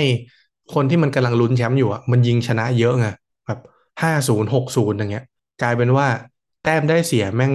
ไอ้ลูกได้เสียแม่งแซงเฉยเลย เพราะว่าอืมทีมที่มันไม่เอาอะไรแล้ว มันโยนอะ มันโยนเกม อืมฮัลโหลเออยังอยู่ยังอยู่เข้าใจเข้าเขาใจก็บางประเทศเขาก็เลยใช้อีกวิธีหนึ่งก็คือ head to head head to คือ head ยังแปลไงว่า สมมติลิเวอร์พูลได้ 95 คะแนน แมนยูได้ 95 คะแนน ก็จะมาดูเลยว่า แล้วไอ้ที่สองนัดอะที่เจอกันเองอะที่ลิเวอร์พูลเจอแมนยูแมนยูเจอลิเวอร์พูลเนี่ยใครชนะ สมมุติว่าลิเวอร์พูลชนะนัดหนึ่งอีกนัดหนึ่งเสมอ ก็แปลว่าลิเวอร์พูลเก่งกว่า เพราะฉะนั้นลิเวอร์พูลเอาแชมป์ไปเลยอ๋อ อืม ประมาณนี้ อันนี้เป็นเล็กๆน้อยๆแต่ว่าไม่ต้องรู้ก็ได้ เออเขาไม่มีจับมาเตะกันอีกรอบใช่ไหมไม่มีไม่มี อืม แล้วก็จะมีคำศัพท์อื่น ๆ ที่ควรจะรู้ไว้ เช่น ดาวซัลโว เออ ดาวซัลโวคืออะไร เคยได้ยินไม่รู้ ดาวซัลโวคือในฤดูกาลนั้นน่ะ พอเตะจบ38นัดเนี่ย หาแชมป์ได้แล้วเนี่ย ก็จะมาดูว่านักบอลคนไหน ยิงได้เยอะที่สุด อืม ไม่จำเป็นจะต้องเป็นนักบอลของทีมที่ได้แชมป์นะ อาจจะเป็นทีมที่รองแชมป์ก็ได้ แต่ว่าไอ้ไอ้คนเนี้ยแม่งยิงอยู่คนเดียวเลย แม่งอ่ายิงไปสี่สิบห้าสิบลูกอะไรเงี้ยอะอันนี้ก็ได้ดาวซันโวไป อืม ต่อมาเพื่อให้ฟุตบอลมันมีความน่าสนุกมากขึ้นเนี่ย ในปีปีหนึ่งฤดูกาลฤดูกาลหนึ่งเนี่ยเขาก็ไม่ได้เล่นกันแบบลีกอย่างเดียว ไม่ได้แบบอาทิตย์หนึ่งเตะครั้งอะไรเงี้ย มันยังมีฟุตบอลถ้วยให้เตะด้วย อืม อันนี้จะงงแล้วนะเตรียมตัวเลยนะอะไรงงแน่เออคือในขณะที่ฟุตบอลลีกมันกำลังดำเนินไปเนี่ย นัดที่สิบนัดที่สิบเอ็ดนัดที่สิบสองไล่ไปเรื่อยๆ เนี่ย ก็จะมีการแข่งขันแบบฟุตบอลถ้วย หรือภาษาอังกฤษคือคัพนะคัพก็คือถ้วยอืมเตะแบบแพ้คัดออกก็คือเหมือนที่ที่พูดเมื่อกี้ จับมาเจก็อคือกันอ่าเอาเอาทีมฟุตบอลทั้งประเทศเนี่ยเป็นร้อยร้อยทีมอะไรก็ว่าไปเนี่ย มาจับฉลากบนกัน แล้วก็หนึ่งเจอสองสามเจอสี่ห้าเจอหกอะไรเงี้ย ใครแพ้ก็ออกแล้วก็เข้ารอบเข้ารอบไปเรื่อยๆ เพื่อ หาแชมป์คนเดียวก็คือคนที่ชนะมาทุกรอบจนถึงแชมป์อันนี้ก็คือเรียกว่าบอลถ้วยเป่ายิงฉุบอ่าเพราะฉะนั้นเนี่ยในประเทศประเทศหนึ่งเนี่ยในปกติแล้วก็จะมีเอ่อฟุตบอลสองรายการที่ให้ดูในแต่ละปีก็คือบอลลีกแล้วก็บอลถ้วย อืมอืมถ้าทีมที่เก่งมากๆ อาจจะได้แชมป์ลีกด้วยได้แชมป์บอลถ้วยด้วยก็ได้ ก็คือมึงเก่งจริงอะไรเงี้ย อ่า หรืออาจจะเป็นแบบว่าลิเวอร์พูลได้แชมป์ลีก แต่ไปตกรอบบอลถ้วย แล้วแมนยูได้แชมป์บอลถ้วยอะไรเงี้ยก็เป็นไปได้ อืมอืมถึงว่าคือมันมีบอลกันทั้งปีเลย ก็ว่ามันจะแข่งอะไรนักหนาวะอ๋อมันมีเยอะ เราเราจะยกตัวอย่างลิเวอร์พูลแมนยูเยอะหน่อยเพราะมันเข้าปากนะ แล้วก็ทุกคนน่าจะรู้จักสองทีมนี้อยู่แล้วนะก็จะได้เข้าใจง่าย ๆ อืม เออ แล้วมันมีชื่อทีมอื่น ๆ อีกไหมที่แบบดัง ๆ อะเผื่อเผื่อจะเคยได้ยิน บาร์เซโลนาอันนี้เป็นอ่าเคยสเปนทีมเหรอที่เก่ง อ่า เป็นทีมที่เก่งมาก ๆ ของสเปน หรือ เรอัลมาดริดก็เป็นอีกทีมหนึ่งของสเปนอืมถ้าอืมอิตาลีก็จะมีเอซีมิลาน อินเตอร์มิลานยูเวนตุสอ่าถ้ายูเวนตุสนี่ไม่เคยได้ยิน ถ้าเยอรมันก็คือบาเยิร์นมิวนิกอ่านี่เคยโบรุสเซียดอร์ทมุนด์อะไรพวกเนี้ยไม่รู้ถ้าแหละถ้าฝรั่งเศสก็ปารีสแซงต์แชร์แมงใช่ไหมแล้วก็อืมเอ่อโอลิมปิกมาร์เซย์โอลิมปิกลียงอะไรพวกเนี้ยทีมดังอืมๆอื มมีแต่ยุโรปอะ มีประเทศแถบอื่นไหมอะ เอาจริงต้องบอกว่ายุโรปเป็นแบบศูนย์กลางของฟุตบอลอาชีพอะนะ แต่ว่าประเทศอื่นเขาทุกทุกทวีปอะมันมีการแข่งฟุตบอลหมดแหละ ประเทศไทยก็มี แต่ว่าอืมที่มันฮิตที่มันฮิตฮิตเขาดูดูกันนะก็คือยุโรป อืมอืมถ้าเอ่อยกตัวอย่างเช่นเอเชีย อะ ประเทศที่มีฟุตบอลค่อนข้างแข็งแรง แล้วก็มีคนดูเยอะก็คือญี่ปุ่นใช่ไหมเจลีกอืม ยกตัวอย่างเช่น นักฟุตบอลไทยก็ไปไปไปเล่นให้สโมสรที่ญี่ปุ่นหลายคน อย่างอืมเมสซี่เจใช่ไหมชนาธิพย์อ่าสรงกระสินธ์ก็ไปเล่นให้เอ่อโอซาก้าเอ้ยไม่ใช่อะไรวะฮอกไกโดเออแล้วก็ไม่ใช่ไม่ใช่ฮอกไกโดมันชื่อทีมซัปโปโรแต่มันอยู่ฮอกไกโดนะเอออืมเล่นให้ซัปโปโรแล้วก็ย้ายไปเล่นให้เสื้อสีฟ้าๆคาวาซากิฟรอนตาเล่กูจะไปรู้ไหมวะหรืออย่าง นักฟุตบอลไทยคนแรกที่ได้แชมป์เจลีกของญี่ปุ่นก็คือธีรทรบุญมาทัน เล่นให้ทีมโยโกฮาม่าเอฟมารินอสอ่าประมาณนี้โหไปจำชื่ออะไรพวกนี้ทั้งหมดได้ยังไง มันฟังฟังๆไปมันก็จำได้เองอะ โอเค ยังไม่จบกลับมาที่การแข่งขันต่อ เพื่อให้มันงงไปอีก เมื่อเมื่อกี้มันงงเออหนึ่งชั้นแล้วนะอะมีมีลีลีกกมีคัพแล้วมีอะไรอีก อ่า มีบอลลีกมีบอลถ้วย มีบอลถ้วยระหว่างประเทศอีก โอ้ เรียกว่า ไม่ใช่ไม่ใช่แบบ ไม่ใช่บอลโลกด้วยใช่ไหมไม่ใช่บอลยูโรไม่ใช่พวกนี้เลย บอลโลกบอลยูโรคือบอลของทีมชาติ อันนี้คือเราพูดบอลสโมสรอ๋อเออือมว่ะเออนี่มันอยู่สเกลสโมสรก็คือเรียกว่าแชมเปี้ยนส์ลีกแชมเปี้ยนส์ลีกคืเฮ้ออะไรอันนี้เคยได้ยินแชมเปี้ยนส์ลีกคือจะมีสหพันธ์ที่ดูแลฟุตบอลของยุโรป เรียกว่ายูฟายูฟาคือคล้ายๆฟีฟ่าฟีฟ่าคือดูทั้งโลกใช่ไหมยูฟาอ่าคือดูเฉพาะยุโรปอ๋ออ่า ยูฟาเนี่ยเขาจะไปเชิญเอาทีมเก่งๆ ของแต่ละประเทศ มาแข่งกันแบบบอลถ้วยก็คือแพ้ตกรอบอืมที่เรียกว่าแชมเปี้ยนส์ลีกทีนี้แล้วจะรู้ได้ไงว่าทีมไหนเก่งอะ ก็ต้องแบ่งโควต้าให้แต่ละทีให้แต่ละประเทศ เช่น ประเทศอังกฤษได้ทั้งหมด 4 โควต้า ก็คือพอจบฤดูกาลแล้วเนี่ย ใครได้ที่ 1 ที่ 2 ที่ 3 ที่ 4 ของลีกพรีเมียร์ลีกลีกสูงสุดเนี่ยอ่า สี่ทีมที่ได้ที่1ถึงที่4เนี่ยก็คือเก่งที่สุดถูกไหมในฤดูกาลถัดไปเนี่ยยูฟาเขาก็เลยจะเชิญ4ทีมเนี้ยไปเตะแชมเปี้ยนส์ลีกก็คือเป็นบอลถ้วยของทั้งยุโรปอ่าก็เลยเราก็เลยจะเห็นว่าแบบแมนยูเจอบาร์เซโลนาอะไรเงี้ยทั้งๆที่มันอยู่คนละประเทศอืมอ่าเพราะว่ามันมาเตะกันในในถ้วยที่เรียกว่าแชมเปี้ยนส์ลีกซึ่งตลกไหมแม่งเป็นบอลถ้วยแต่แม่งเรียกว่าแชมเปี้ยนส์ลีกมึงเออทำไมใช่ไม่ชื่อก็ยังคิดอยู่เลยว่า กูฟังผิดหรือเปล่าหรือยังไง เออ แม่งทำให้กูสับสน ชื่อแม่งเป็นบอลถ้วยนะ แพ้ตกรอบนะ แต่เสือกชื่อแชมเปี้ยนลีกเออ อืมเฮ้ยนึกอยู่ดีก็นึกคำถามขึ้นมาได้ว่า รู้สึกว่าบอลน่ะมันแข่งกันเยอะมากเลย แล้วอย่างนี้ผู้เล่นที่ไปแต่ละที่เนี่ยเขาใช้คนเดิมปะหรือว่ามันต้องมีสลับตัวมั่งเพื่อไม่ให้เหนื่อยเกินไป ก็ต้องมีต้องมีแต่ว่าในปกติแล้วเนี่ยสโมสรสโมสรหนึ่งเนี่ยก็จะมีนักฟุตบอลแบบที่อยู่ในทีมเขาเรียกว่าทีมชุดใหญ่อะนะ เพราะว่าในแต่ละสโมสรเขาก็ต้องแบบมีการลงทุนของอนาคตใช่ไหมเขาก็จะมีการแบบว่าสร้างอะคาเดมี่อะดึงเด็กๆที่มีความสามารถมาแบบเป็นนักบอลเยาวชนของทีมอะไรเงี้ย เพื่อรอว่ามันโตมามันจะเก่งแล้วก็มาเล่นให้ทีมชุดใหญ่อะไรเงี้ย แต่ว่าอืมถ้าไม่นับไม่นับเด็ก ๆ พวกนั้นนะเอาเฉพาะทีมชุดใหญ่เนี่ยส่วนใหญ่ก็จะมีแถวๆแบบสามสิบคนอะไรเงี้ย ต่อทีมอืมแต่มันลงแค่สิบเอ็ดใช่ไหม ก็จะมีอืมตัวสำรองอีกเหมือนอีกเหมือนมีอีกชุดหนึ่งอะอีกทีมหนึ่งเป็นอ่าทีมสำรองอะไรเงี้ยเอออ่าแต่ก็จะมีนักบอลที่มันเก่งมากๆอะที่แบบเชื่อมึงต้องลงว่ะ มึงไม่ลงไม่ได้จริงๆแบบเมสซี่โรนัลโดอะไรเงี้ยอ่าไอ้พวกเนี้ยก็จะลงกันแบบลงชิบหายหมดอะอืมอืมประมาณนั้น อืมก็คือตัวหลักๆ เนี่ยคือแบบมึงต้องยืต้องมีมึงอะแต่ว่าแบบคนอื่นๆนี่ก็อาจจะแบบหมุนเวียนได้บ้างภายในสามสิบคนนี้อะไรอย่างงี้ ใช่ เมื่อปีที่แล้วมีเรื่องหนึ่งตลกมากเลย มันมีเด็กคนหนึ่งอายุสิบแปดของทีมบาร์เซโลนานะ ชื่อว่าอืมเปดรีเปดรีเป็นเป็นเด็กสเปนอืมแล้วแม่งเก่งมาก แม่งอายุสิบแปดนะ แต่แม่งเก่งมาก บาร์บาร์เซโลนาส่งแม่งลงทุกนัด ทุกถ้วยด้วยอืมแล้วพอก็คือมีลีกใช่ไหมมีลีกมีบอลถ้วยในประเทศ แล้วมีแชมเปี้ยนส์ลีกอีก คือแม่งเล่นยาวๆเลย แล้วก็อืมพอจบพอจบบอลสโมสรเนี่ย เป็นบอลยูโรอีกก็คือเป็นบอลแข่งกันในเหมือนบอลโลกอะแต่แข่งกันเฉพาะยุโรปอ่าอืมแม่งก็ติดทีมชาติสเปนอีก แล้วทีมชาติสเปนอืมแม่งก็เป็นตัวจริงอีกเอออืมแล้วแม่งก็ลงทุกนัด คือเหมือนเขาบอกว่าทั้งทั้งทั้งปีนั้นน่ะแม่งลงไปเป็นร้อยนัดอะคือโอ้โหคือหารคือหารมาแบบเตะทุกสามวันอะไรเงี้ยไอ้เหี้ยเหนื่อยตายคือทำงานเหมือนบ้านเป็นหนี้ เออ แล้วก็ได้เหมือนเหมือนเปดรีก็ได้รางวัลแบบนักบอลดาวรุ่งยอดเยี่ยมของโลกอะไรเงี้ย ซึ่งก็สมควรนะนะเออ แล้วแล้วแบบนักข่าวก็เรียกมันว่าแบบเปดี้สิบแปดปอดอะไรเงี้ยแบบแม่งมึงไม่เหนื่อย มึงไม่เหนื่อยมากเหรอวะเออเออปกติประมาณนั้นนักบอลที่เขาเตะเตะกันอยู่เนี่ยส่วนใหญ่เขาอายุประมาณเท่าไหร่อะนักบอลก็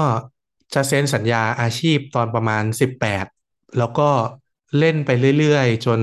เอ่อสัก สามสิบก็จะเริ่มอยู่จุดที่เขาเรียกว่าแก่ อ่าอืมแล้วก็สัก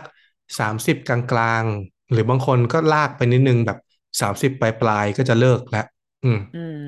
แล้วแต่เขาเลิกเขาไปทำอะไรกันอะเดี๋ยวเดี๋ยวเดี๋ยวเล่าให้ฟัง แต่ว่าอืมจะมีตำแหน่งหนึ่งที่จะอยู่นานหน่อย บางคนอยู่แบบสี่สิบกว่าก็ยังเล่นได้ ให้ถ่ายว่าตำแหน่งอะไรนึกอะไรไม่ออกโกเหรอเออมันดูโกต่างจากเพราะคนอื่น มันมันไม่ต้องวิ่งอะเออ โกเนี่ยอย่างเช่นจะมีโกคนหนึ่งชื่อว่าบุฟฟอนเป็นโกของประเทศอิตาลี แม่งแบบสี่สิบกว่าก็ยังเล่นอยู่อะแล้วเล่นอยู่คือไม่ได้แบบเล่นสโมสรงอกง่อยนะ คือเล่นอยู่อืมในสเอ่อสโมสรชั้นนำของประเทศอิตาลีอะก็ยังเล่นได้อะไรเงี้ยมอ่าเออแล้วคือพวกเนี้ยเวลาเขาทำตำแหน่งอะไรแล้วเขาทำไปตลอดเลยป่ะสมมติเขาเป็นโกมา ตั้งแต่แรกเขาก็เป็นโกไปเรื่อยๆจนกว่าจะแก่อย่างนี้ป่ะคำถามดีมาก แต่ว่าเดี๋ยวจะตอบนะ ตอนนี้กูติดไปสองคำถามแล้วนะ อ่าอ่าคือนักฟุตบอลแก่ไปแล้วไปทำอะไรกับเขาเล่นตำแหน่งนั้น แล้วเล่นไปตลอดเลยไหม คือที่ที่ติดไว้ก่อนเพราะว่าอยากเล่าเรื่องบุฟฟอนนิดนึงก็คือได้บุฟได้ฟอนเนี่ย ตอนที่เขาขึ้นมาเป็นแบบโกดาวรุ่งอะไรเงี้ยเขาเล่นกับ เออเขาเล่นกับคนคนหนึ่งเหมือนแบบเป็นเพื่อนร่วมทีมอะนะเหมือนบุฟฟอนเป็นโก แล้วก็มีเพื่อนคนหนึ่งเป็นกองหน้าอะไรเงี้ย ชื่ออะไรวะจำจำชื่อไม่ได้อะเออช่างแม่งแล้วกันมึงก็คงรู้ไปเท่านั้นนะนะแต่ว่า ทุกวันเนี้ยในทีมชาติอิตาลีอะบุฟฟอนอะแม่งเล่นเป็นยังเป็นโกอยู่ใช่ไหมแต่ว่ากองหน้าทุกวันเนี้ยคือลูกของไอ้คนนั้นนะเหี้ยพีค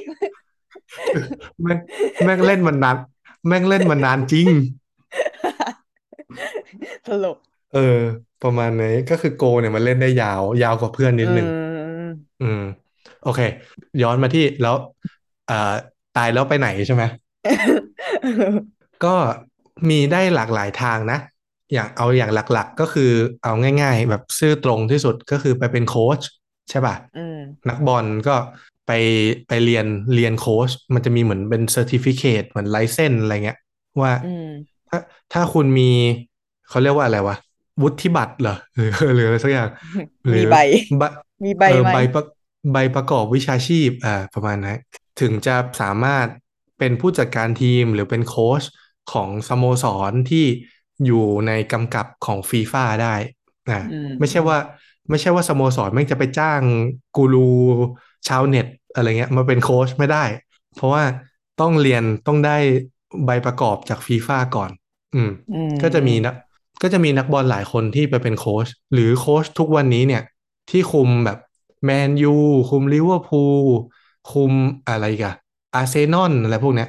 เกือบทุกทีมอะ โค้ชพวกเนี้ยก็คือเคยเป็นนักบอลมาก่อนอืมอืม ประมาณนี้ หรือสองนักบอลที่เห็นไปทำกันก็คือไปเป็น commentatorคือเวลาเราดูบอลน่ะแล้วมีคนมีคนภาค มีคนบรรยาย มีคนอ๋อวิเคราะห์ วิเคราะห์เกมให้ฟังนะเออ คนพวกเนี้ยเขาก็เคยเป็นนักบอลมาก่อน ประมาณนี้อืมมีอะไรกันวะเขาไปทำอะไรกันวะก็มีเบคแฮมฮะไปเป็นนายแบบ เออ ประมาณนั้นแหละอืม แต่เอาจริงนะนักฟุตบอลเนี่ยเป็นอาชีพที่ได้เงินค่าเหนื่อย เงินเดือนเงินเออเยอะมากนะเยอะแบบว่า ถ้ามึงไม่สุรุ่ยสุร่ายอะสมมติสามสิบห้ามึงเลิกเล่น ประกาศแขวนสตั๊ดเลิกเล่นฟุตบอลเนี่ยมึงไม่ต้องทำอาชีพอะไรเราก็ได้นะอืม คือเงินที่เก็บมาก็ใช้ไปสบายๆเลย อืม อืมอะอีกคำถามว่าถ้าเขาถ้าเขาเล่นตำแหน่งไหนแล้วเขาจะแบบเปลี่ยนไหมหรือเขาจะเล่นไปตลอด เอ่อต้องบอกว่าส่วนใหญ่เนี่ย ถ้าเป็นสมสมัยที่เป็นเยาวชนนะนะเป็นเด็กๆ อายุสิบห้าสิบหกเล่นตำแหน่งหนึ่งแล้วพอขึ้นชุดใหญ่เป็นนักฟุตบอลอาชีพมาเล่นอีกตำแหน่งหนึ่งอย่างเงี้ยเป็นเรื่องปกติเลย อือืมมเพราะว่าตอนเด็กๆ มันก็ต้องค้นหาตัวเองใช่ไหมแบบชอบอะไรอ่าเล่นเล่นตำแหน่งไหนได้เก่งที่สุดอะไรเงี้ยมันก็เปลี่ยนไปเรื่อย แต่ว่าอืมถ้าเป็นแบบว่าโตแล้วแล้วค่อยมาเปลี่ยนตำแหน่งเนี่ย ก็มีบ้างแต่ไม่เยอะ ส่วนใหญ่เขาก็จะอืมยึดอยู่อย่างนั้นแหละ อืม ยกตัวอย่างเช่น มีคนหนึ่งเป็นกองหน้าเก่งมาก เคยอยู่ทีมลิเวอร์พูลหล่อด้วย ชื่อว่าเฟอร์นันโดตอเรส เฟอร์นันโดตอเรสเนี่ย สมัยที่เป็นเด็กๆ เล่นเป็นตำแหน่งผู้รักษาประตูก็คือเป็นโกลแต่ว่าชอบอ่านการ์ตูนซึบาสะแล้วนี่มันคือการ์ตูนอะไรก็เลยอะซึบาสะคือการ์ตูนญี่ปุ่น เป็นการ์ตูนเกี่ยวกับฟุตบอลอ๋อือมชอบอ่านการ์ตูนซึบาสะก็เลยย้ายไปเล่นกองหน้า ประมาณเนี้ยก็คือได้รับแรงบันดาลใจมาจากการ์ตูนนี้ ใช่ หรือว่ามีคนหนึ่งก็คือ เคยเป็นกองหน้าของแมนยูนะ ชื่อว่าอลันสมิธที่คนไทยชอบผวนว่าอลิสมันนะนะแต่ว่าเออมันมีจริงๆมันมีคนมันมีคนชื่อว่าอลันสมิธคนเนี้ยเขาเป็นกองหน้ามาก่อน แล้วเขาก็เหมือนได้รับบาดเจ็บในสนาม ระหว่างแข่งแบบขาหักเลยทุกอย่างอะ แล้วก็อืมพอกลับมาเนี่ยเหมือนเขานิสัยแบบเป็นแบบ เก่าๆหน่อยอะเป็นแบบตัวบวกอะตัวแท้งอะอืมอ่าเอ่อผู้จัดการทีมแมนยูตอนนั้นน่ะก็เลยรู้สึกว่ามึงอย่าเล่นกองหน้าเลย มึงมาเล่นกองกลางดีกว่า คอยแบบตัดเกมก็คือคอยแย่งลูกบอลจากเพื่อจากคนอื่นอ่าอืมก็มีก็คือเปลี่ยนเคยเล่นกองหน้าเปลี่ยนมาเล่นกองกลางอะไรเงี้ยก็มี อืมอืมหรืออีกอีกกรณีหนึ่งก็อย่างเช่น อ่าคริสเตียโนโรนัลโดนะน่าจะเคยได้ยินชื่อ เคยเคย คริสคริสเตียโนโรนัลโดนะตอนเขาดังเนี่ยเขาอยู่แมนยูนะเขาเล่นเป็นเป็นปีก ก็คือเป็นกองกลางตัวตัวที่อยู่ข้างสนามเนี่ยคอยโยนบอลเข้ามาในในหน้าในหน้าประตูให้เพื่อนทำประตูอะไรเงี้ยอ่าเป็นกองกลาง แต่ว่าเหมือนเขาอยากจะแบบอยากจะเก่งกว่านี้อะอยากจะเป็นคนที่เก่งที่สุดในโลกอะไรเงี้ย แล้วตำแหน่งที่เขาเล่นอะ มันไม่ค่อยมีโอกาสยิงประตูอะแต่เขาก็ยิงเยอะนะมแต่เขารู้สึกว่า ถ้าเขาเปลี่ยนตัวเองไปเล่นกองหน้าเนี่ย ก็คือไปยืนหน้าประตูเลย รอยิงเนี่ยอืมอ่าอืมเขาน่าจะยิงได้เยอะขึ้น อ่า ก็เขาก็อืมย้ายเปลี่ยนตัวเองจากปีกไปเป็นกองหน้าก็มีอืมอ่าประมาณนี้อืมซึ่งแม่งก็ยิงเยอะจริง อะ อ่า แม่งยิงแบบโรนัลโดแม่งยิงมาเจ็ดร้อยลูกแล้วอะแบบก็คงมึงเยนึอะกจริงดูแหละขนาดกูที่ไม่ดูบอลก็ยังรู้จักชื่อเขาโรนัลโดคือมนุษย์ที่มีคนฟอลไอจีบนโลกนี้เยอะที่สุดนะรอ ใช่ พอปะหมูเหรอ ไม่ได้ฟอลเออประมาณนี้ อะ มีอะไรอีกวะ ตอนนี้นึกคำถามไม่ออกละเมื่อกี้เรากูก็ถึงนึกไม่ออกอะไร เรื่องเรื่องอะไรวะ เมื่อกี้อยู่เรื่องอะไรนะเรื่องบอลคัพบอลลีกอ่าเพราะฉะนั้นสรุปง่ายๆก็คือในแต่ละฤดูกาลเนี่ย ทีมทีมหนึ่งเนี่ยเขาก็จะมีเป้าหมายหลักๆสามสามการแข่งขันใช่ไหมก็คือออืมอ่ายกตัวอย่างเช่นแมนยูแมนยูฤดูกาลนี้อยากได้อะไรหนึ่ง อยากได้แชมป์ลีกอ่าแชมป์พรีเมียร์ลีกของอังกฤษ แล้วก็อยากได้แชมป์บอลถ้วยของอังกฤษ เรียกว่า FA ครับไม่ต้องจำชื่อก็ได้อืมอืม แล้วก็สามคือ อยากได้แชมป์ถ้วยระหว่างประเทศก็คือยูฟาแชมเปี้ยนส์ลีกอืม ถ้าใครได้สามถ้วยนี้เลยเนี่ย เขาจะเรียกว่าทริปเปิลแชมป์ซึ่งเกิดอืมน้อยมาก เออเกิดแบบแค่ไม่กี่ครั้งอะที่จะมีทีมไหนแม่งเก่งขนาดได้ทุกถ้วยที่มึงแข่งขนาดนั้นอะไรเงี้ย อืมก็จะมีทีมเก่งๆ อย่างเช่นอ่าแมนยูเคยได้ เอ่ออืมบาเยิร์นมิวนิกของเยอรมันเคยได้แล้วก็อืมไม่แน่ใจว่าเรอัลมาดริดเคยได้หรือเปล่า เออ อีกทีมหนึ่งที่เคยได้คือบาร์เซโลนาฤดูกาลนั้นน่ะอืมเป็นฤดูกาลที่เมสซี่โคตรเก่ง เก่งเหี้ยๆประมาณแบบ2014 2015 2016แถวๆเนี้ยอืม บาร์เซโลนาแม่งแข่งทั้งหมดอะเอาแบบถ้วยเล็กถ้วยน้อยถ้วยอุ่นเครื่องถ้วยเหี้ยอะไรรวมทุกอย่างอะนะทั้งปีอะแม่งแข่งแม่งแข่งประมาณเจ็ดรายการอะแม่งได้ทุกถ้วยอะคือโอ้คือคือปีนั้นอะบาร์เซโลนาได้เจ็ดถ้วยอะโอ้คือแม่งเก่งแบบเก่งโคตรชิบเอาหายอะเมสซี่แม่งยิงยิงลูกยิงประตูฤดูกาลเดียวอะประมาณร้อยลูกอะโอ้โหโอคือเคกูยอมคือยคือยอดมนุษย์อะอืมอืม ประมาณนี้ อืม แล้วก็มีอีกคำหนึ่งที่ก่อนจะจบเรื่องสโมสรควรรู้ไว้ เพราะว่าในฝั่งของทีมชาติมันไม่ค่อยมีเท่าไหร่ คือคำว่า derby match ไม่เคยได้ยินคือ derby derby match คือการแข่งขันระหว่างสองทีมที่เขาเกลียดขี้หน้ากันอืมรู้ได้ไงเขาเกลียดขี้หน้ากัน คือการที่เราจะมีอริศัตรูเนี่ย มันเกิดขึ้นได้หลายปัจจัย ยกตัวอย่างเช่น เป็นทีมร่วมเมืองกัน มันแบบอ๋อขิงกัน มันขิงกันง่ายอะนะแบบทีมหนึ่งเออแพ้ทีมหนึ่งชนะ ก็โดนคนในเมืองเดียวกันแซวอะไรเงี้ยเขาก็จะเกลียดขี้หน้ากันอ่าเช่นอ่าลิเวอร์พูลมีอีกทีมหนึ่งชื่อว่าเอเวอร์ตันอยู่ในเมืองลิเวอร์พูลเหมือนกัน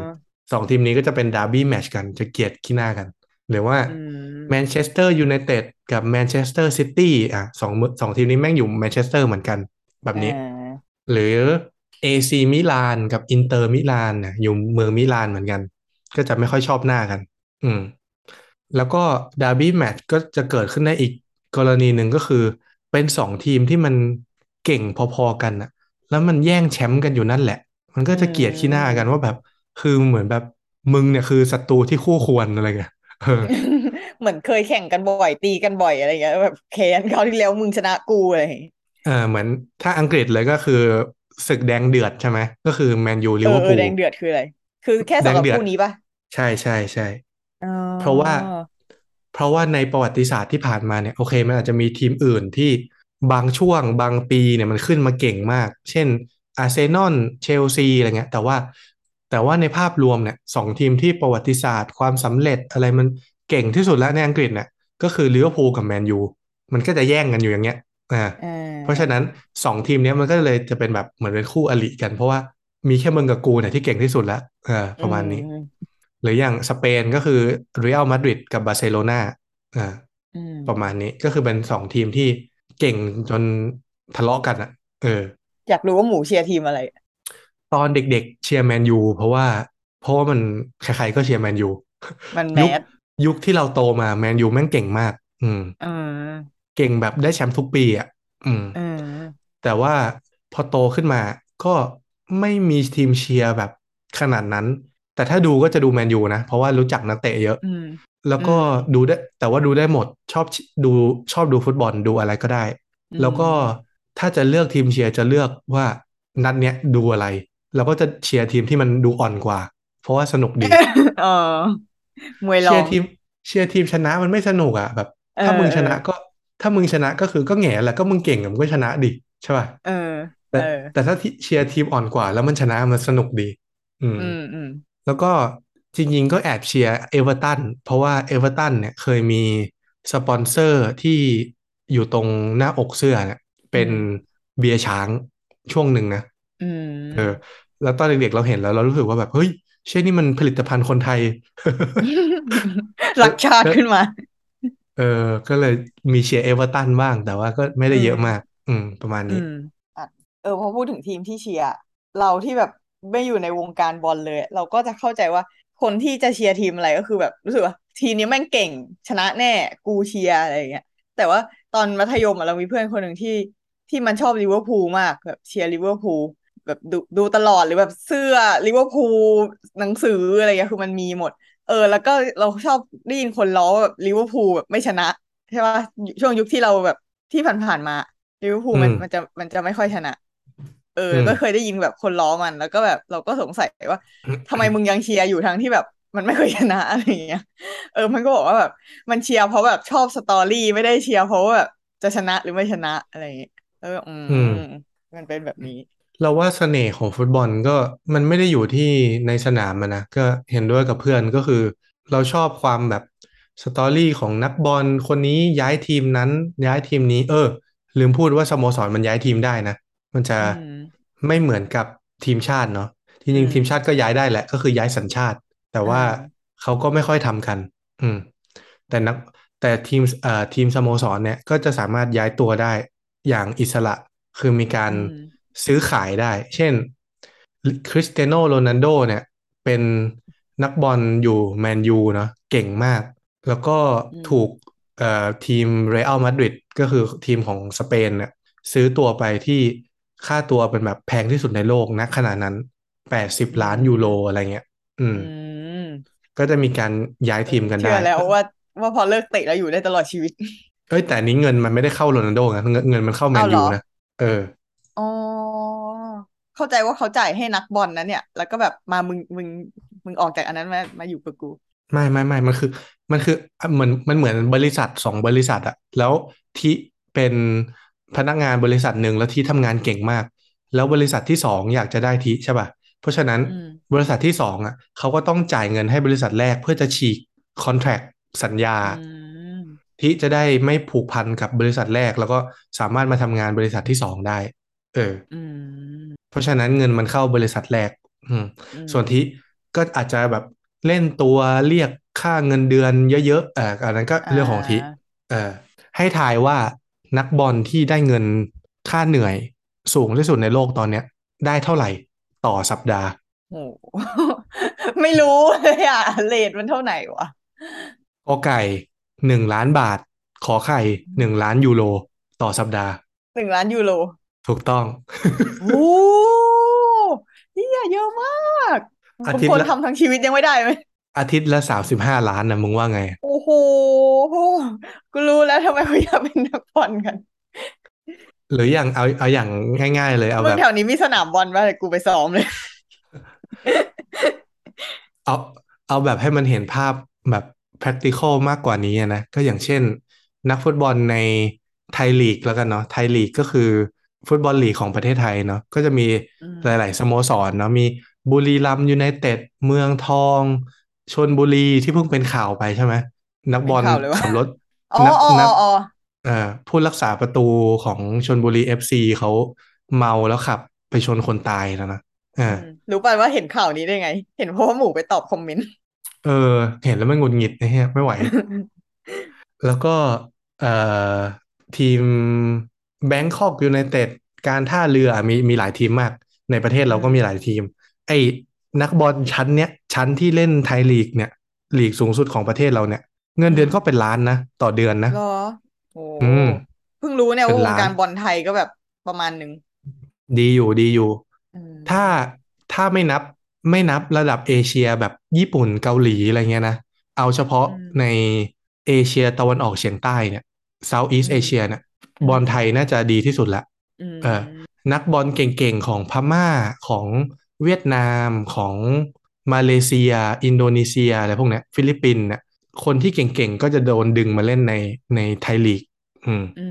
ม อืม ประมาณนี้ประมาณนี้ เงินเดือนเยอะจริง เยอะมาก เออ เข้าใจแหละเพราะมันอยู่ได้จริงถ้าจริงๆ ไม่ต้องคิดหาอาชีพก็ได้ ถ้าจำไม่ผิดอะทีละทรอะทีละทรคือคนไทยคนแรกที่ได้แชมป์เจลีกของญี่ปุ่นนะนะอืมเงินเดือนน่าจะสองสามล้านนะ ต่อเดือนนะโอ้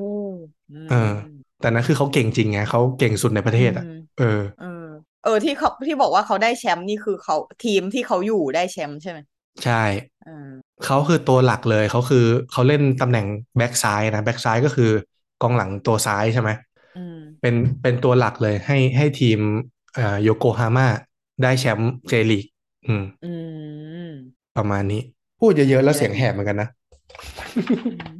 Happy birthday to you พักจิบต่อไปน้ำจะไหมพูดเอ่อต่อไปจะพูดเรื่องสุดท้ายละก็คือเรื่องทีมชาติเนาะแต่ว่าอืม เดี๋ยวหลังจากทีมชาติถ้านึกอะไรออกอาจจะเสริมเพิ่มแล้วกัน แต่เอาเอาที่เตรียมมาให้มันหมดก่อน อ่า ทีนี้ระหว่างที่นักบอลเขาเตะทีมสโมสรไปเนี่ยอ่ามีมีสัญญาอยู่กับสโมสรใดสโมสรหนึ่ง ยกตัวอย่างเช่นคริสเตียโนโรนัลโดแล้วกัน อยู่แมนยูอ่าก็ได้เงินเดือนที่แมนยูจ่ายให้ แล้วก็เตะเอ่อฟุตบอลในนัดที่แมนยูลงแข่งขันใช่ไหมแต่ว่าคริสเตียโนโรนัลโดเนี่ยเขาเป็นคนโปรตุเกสถ้าเกิดว่าทีมชาติโปรตุเกสมีแข่ง เขาก็ต้องไปรับใช้ชาติใช่ไหมอืมอืมซึ่งฟุตบอลระดับชาติเนี่ย มันก็จะมีอีกหลายรายการเนาะอย่างในรายการระดับภูมิภาคก็คือมีบอลยูโรใช่ไหมถ้าอืมที่ประเทศถ้าเอเชียก็มีเอเชียนคัพอะไรเงี้ย อืมอืมอันนี้ก็คือเป็นระดับทวีปแข่งช็กัอนตช็อตอันนี้ก็คือเป็นระดับทวีปแข่งกันใช่ไหมว่าใครได้แชมป์ยุโรปใครได้แชมป์เอเชียอะไรเงี้ย อืม แล้วแล้วเวลาก็จะแบบมี เขามีแบบโอลิมปิกมีเอเชียนเกมมีเขามีแข่งเตะบอลปะมีมีมี อืมซึ่งแต่ว่าโอลิมปิกเนี่ยเขาจะเหมือนจะเป็นกฎพิเศษนะ ก็คือโอลิมปิก ทีมฟุตบอลจะต้องเป็น U ยี่สาม U ยี่สามแปลว่า U ย่อมาจาก under under ยี่สามคืออ อ๋อ จะต้องเป็นนักบอลที่อายุต่ำกว่ายี่สิบสามเป็นแบบเยาวชนอะไรเงี้ยอือืมมที่เราเข้าใจว่าที่เป็นอย่างนั้น เพราะว่าถ้าเกิดว่าเอาตัวจริงไปเล่นอะ มันจะซ้ำกับบอลโลกไงอืม อืมเขาก็เลยไอโอลิมปิกเนี่ยมันก็เลยเหมือนเป็นบอลโลกของเด็ก เออ ประมาณนั้น อืม U ยี่สิบสามอืม ส่วนถ้าเป็นบ้านเราใช่ไหมที่ไทยก็จะมีหลายถ้วยเลย อ่ามีเอเชียนคัพมีโอลิมปิกมีเอ่อของของ ของซีอะมันชื่ออะไรวะซีซีเกเกมมอ่าซีเกมอ่าแล้วก็มีซีเกมเนี่ยคือโอลิมปิก แต่ว่าจัดเฉพาะ Southeast Asia ใช่ไหมคือมีกีฬาอื่นๆด้วยอ่าอืมแล้วก็มีบอลด้วยคือซีเกมแล้วก็จะมีเอ่อซูซูกิครับซูซูกิครับคือเตะเฉพาะเฉพาะฟุตบอลเท่านั้น คล้ายๆ คล้ายๆยูโรอะคล้ายๆบอลโลกอะแต่ว่าเตะเฉพาะเซาท์อีสเอเชียเอออืมคือแม่งมีหลายถ้วยมากเลยที่ให้ให้ทีมชาติไทยเตะนะอืม ซึ่งในเอาในซูซูกิครับแล้วกันก็คือใน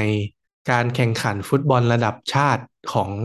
เอเชียตะวันออกเฉียงใต้เนี่ยทีมที่เก่งที่สุดได้แชมป์เยอะที่สุดก็คือไทยอืมรองลงมาก็คือเวียดนาม เพราะฉะนั้นเอ่อในภูมิภาคเราเนี่ย ถ้าเปรียบเทียบเหมือนเป็นบอลสโมสร คือมีดาร์บี้เนี่ยดาร์บี้แมตช์เนี่ย ก็คือไทยกับเวียดนามไทยเวียดนามเอ้ยอืมเหมือนเคยเห็นมีมี มีแบบแมตช์ที่แบบมีมีปัญหาอะไรกันวะเหมือนคุณคุณเหมือนมีดราม่าบอลไทยเวียดนามอะไรสักอย่าง มีดราม่าทุกแมตช์อะหาเรื่องดราม่ากันทุกทุกแมตช์อะไทยไทยโกงไทยซื้อกรรมการ เวียดนามเล่นนอกเกมอะไรมีหมดอะมันสุดแล้วแต่คนจะมันเอามาทะเลาะกัน อืมอืมนี่ล่าสุดมีข่าวนี่ด้วยนะ โค้ชซิโก้เกียรติศักดิ์อืมเสนาเมือง เขาเคยเป็นนักบอลทีมชาติไทยเนาะแล้วเขาก็เคยเป็นโค้ชทีมชาติไทยด้วย ปัจจุบันเขาไปเป็นโค้ชให้ทีมสโมสรหนึ่งในเวียดนามสโมสรนะอืมแล้วก็ล่าสุดมีข่าวว่าเวียดนามจะจ้างโค้ชซิโก้เป็นโค้ชทีมชาติเวียดนาม อืมโอ้ก็ไม่รู้ว่าคนไทยจะดราม่าอีกหรือเปล่า อืมอืมต้องโดนด่าว่าชังชาติแน่เลยช่างชาติหาเลยแต่เขาเป็นโค้ชทีมชาติมึงไล่เขาออกอะ เขาไม่ต้องทำงานหรือไง เออ ประมาณนี้ แล้วก็วนกลับมาที่เรื่องแรกสุดที่เราคุยกันก็คือบอลโลก อืมบอลโลกนี่เหมือนเป็นเมกะของนักฟุตบอล เหมือนเป็น Valhalla ของนักฟุตบอลก็คือ ใครๆก็อยากเล่นบอลแล้วใครๆก็อยากเล่นบอลโลกใช่ไหมเออืมอซึ่งบอลโลกเนี่ยก็จะมีวิธีคัดแยกออกมานะ ไม่ไม่ไม่เชิญใครทั้งนั้น ก็คือ จะให้ประเทศในแต่ละทวีปเนี่ยคัดเลือกกัน ไม่เกี่ยวกับโอลิมปิกนะ ไม่เกี่ยวกับเอเชียนเกม ไม่เกี่ยวกับยูโรไม่เกี่ยวเลย คือเตะรายการพิเศษแยกออกมาต่างหากเพื่อคัดเลือกตัวแทนของแต่ละทวีป อืมอืมไปแข่งบอลโลก แล้วก็แต่ละทวีปก็จะได้โควต้าไม่เท่ากันด้วย เช่น ยุโรปได้เก้าทีม เอเชียได้สี่ทีมอะไรเงี้ย อืม อืม ก็ขึ้นอยู่แล้กับวสี่ความทีมเก่งนี้นี่จะชอบจะเป็นทีมไหนเนี่ยในเอเชีย เขาก็จะคัดกันไงเขาก็จะคัดกันว่า อ่าไหนมาเตะกันเอาสิบสองทีมสิบสองทีมมาคัดกันอีกรอบ เหลือหกทีมหกทีมมาคัดอีกรอบเหลือสี่ทีมอะไรเงี้ยอ่าไม่แบบอยากอยากซึ่งรู้ว่าแบบปกติในเอเชียเนี่ยทีมไหนได้ไปอะอ่าเดี๋ยวเปิดให้ดูเลย อย่างบอลโลกล่าบอลโลกล่าสุดนะ เอเชียมีกาตาร์กาตาร์นี้ได้ไปเออเพราะว่าเป็นเจ้าภาพไม่ได้ไม่ได้คัดเลือก อืมอ๋อมีอิหร่าน มีซาอุดิอาระเบียอื มมีญี่ปุ่นแล้วก็เกาหลีอือืม อืม คือ คือมีห้าทีมเพราะว่ากาตาร์มันเป็นเจ้าภาพมันไม่นับ อืม อ่า ประมาณนี้ แล้วเออ แล้วทำไงเขาถึงได้เป็นเจ้าภาพอะ ก็ยื่น proposal อะให้ฟีฟ่าอ๋อ ว่าผมอยากเป็นเจ้าภาพครับ แล้วผมจะให้เงินคุณใต้โต๊ะสิบล้านอะไรเงี้ย ก็จะได้จัด ที่ผ่านมาก็ ไทย ไทยไม่เคยไปเล่นบอลโลกใช่ไหม เคยปะไทยเคยไปเล่นบอลโลกนะทำเป็นเล่น รอจริงปะตอนไหน น่าจะน่าจะครั้งแรกหรือครั้งที่สองนะเมื่อร้อยปีที่แล้วอะรอเออทำไมตอนนั้นได้ไปอะ ยังไม่ค่อยมีใครส่งเหรอะใช่ ใช่ใช่จริงปะเนี่ย ใช่จริงจริงๆมันเป็นถ้าจำไม่ผิดเป็นแบบการ invitation อะเป็นเชิญอืมจริงจริงจริงแล้วก็ถ้าเอาฟุตบอลสมัยใหม่เนี่ย ไทยเคยเข้าไปลึกที่สุดอะน่าจะประมาณแปดทีมสุดท้ายเอเชียมั้ง คือเหมือนอืม ถ้าเลยถ้าเลย stage นี้ไปอะจะได้เป็นตัวแทนทวีปแล้วอะแต่ว่าไปไม่ถึง อืมโอ้เสียดายคือ คือเหลือก้าวเดียวจะได้เล่นบอลโลกอะไรประมาณเนี้ย อืมอืมอันนั้นคือสูงสุดที่ไทยเคยไปถึง อือืมมนานยังอะ ไม่นานไม่นานสิบปีที่แล้วอะไรเงี้ยเออสมัยเมสซี่เจเป็นเด็กๆอะถ้าจำไม่ผิดนะอืมเออ เมื่อกี้จะพูดเรื่องอะไรนะนึกขึ้นได้แล้วลืมไอ้เฮียลืมจริง อ๋อ จะเล่าให้ฟังว่าฟุตบอลโลกเนี่ย เขาจะชอบมีเรื่องเกร็ดความรู้ว่าแบบ ทีมที่มาจากยุโรปอะจะไม่ค่อยได้แชมป์ถ้าฟุตบอลโลกจัดนอกยุโรป คือทำไมวะนั่นน่ะสิ คือถ้าบอลโลกจัดที่อเมริกา หรือจัดที่อเมริกาใต้ หรือจัดที่แอฟริกา หรือจัดที่เอเชียอย่างเงี้ยทีมชาติยุโรปจะไม่ค่อยได้แชมป์จะต้องจัดที่ยุโรปทีมชาติทีมยุโรปถึงจะได้แชมป์เออ งง นั่นน่ะดิไม่เข้าใจเหมือนกัน แต่ว่า หลังๆ มันก็ไม่เป็นอย่างนั้นแล้วนะ เพราะว่าอย่างอืมฟุตบอลโลกที่แอฟริกาใต้ สเปนก็ได้แชมป์อืมอืมฟุตบอลแต่โลว่ากแบบเคยเพราะจัสดภาพอากาศก็ไม่ใช่เพราะว่าแบบอเมริกาก็น่าจะใกล้เคียงยุโรป แต่ว่าก็ยังไม่ได้ อ่า ตอนครั้งล่าสุดที่จัดที่อเมริการู้สึกบราซิลได้แชมป์อืมอืมแล้วก็ฟุตบอลโลกเคยจัดที่เอเชียครั้งเดียวก็คือปี2002เจ้าภาพคือญี่ปุ่นกับเกาหลีร่วมกันอืมแล้วจัดที่ไหนอะ ก็ทั้งสองประเทศอะ ก็แล้วแต่อ๋อมันมีหลายแล้วแต่แมตช์ไงมันก็อ่าอ่าใช่ แชมป์ก็คือบราซิลเหมือนกัน อืมอืมอันเนี้ยประมาณมีความนี้ทรงจำเกี่ยวกับบอลโลกครั้งนี้ ว่า อันอันเนี้ยน่าจะเป็นครั้งแรกในชีวิตเราที่เราได้ยินคำว่าบอลโลก มันน่าจะช่วงอืมเราอยู่แบบประถมต้นเลยมั้ยเออแล้วก็ใช่พอช่วงนั้นก็จะแบบได้ยินคำว่าบอลโลกเยอะมาก แล้วก็จำได้ว่าแบบพวกขวดน้ำอัดลมอะมันจะมันจะมีแบบเปิดฝาขึ้นมาแล้วข้างในจะเป็นแบบเป็นชื่อทีมอะ ทีมชาตินั้นชาตินี้อะไรเงี้ยแล้วเหมือนเอาไว้ให้ส่งชิงโชคทายผลหรืออะไรสักอย่างไม่รู้อะอืม อืม นี่คือความทรงจำแรกเกี่ยวกับบอลโลก เอาเอาที่เราเกิดทันนะนะก็คือฟรองเก้าแปดเนอะแต่เราไม่รู้เรื่องหรอกตอนนั้นเราสามขวบเออ จัดที่ฝรั่งเศสแล้วก็เก้าแปดเลยมาอีกสี่ปีก็คือสองพันสองก็คือญี่ปุ่นเกาหลีอืมใช่ไหมเออแล้วก็สองพันหกสมโภชจัดที่ไหนวะจำไม่ได้อะยุโรปแหละแต่จำไม่ได้ประเทศอะไร แล้วก็อิตาลีได้แชอยากรู้มเลยป์ว่าเขาจัดที่ไหนกันบ้างอะไรวะ World ที่ Cup ลองเสิร์ชว่า World Cup 2006 เราจำได้แค่อิตาลีได้แชมป์อะคือยุโรปแน่ๆ เพราะว่าทีมยุโรปได้แชมป์เยอรมัน อ่า จากที่เยอรมัน อันเนี้ยเราดูเราทันดูเอ้ยอันนี้จำได้อันนี้ว่าก็คุ้นว่าเราอยู่ประถมปลายเออจำได้ว่า ซื้อแฟบมาแล้วมันแถมฟุตฟุตบอลมาด้วยจำได้ว่านัดชิงเป็นอิตาลีกับฝรั่งเศส แล้วก็ซีดานไปหม่งไปหม่งแบบหน้าอกของกองหลังคนหนึ่งเพราะว่า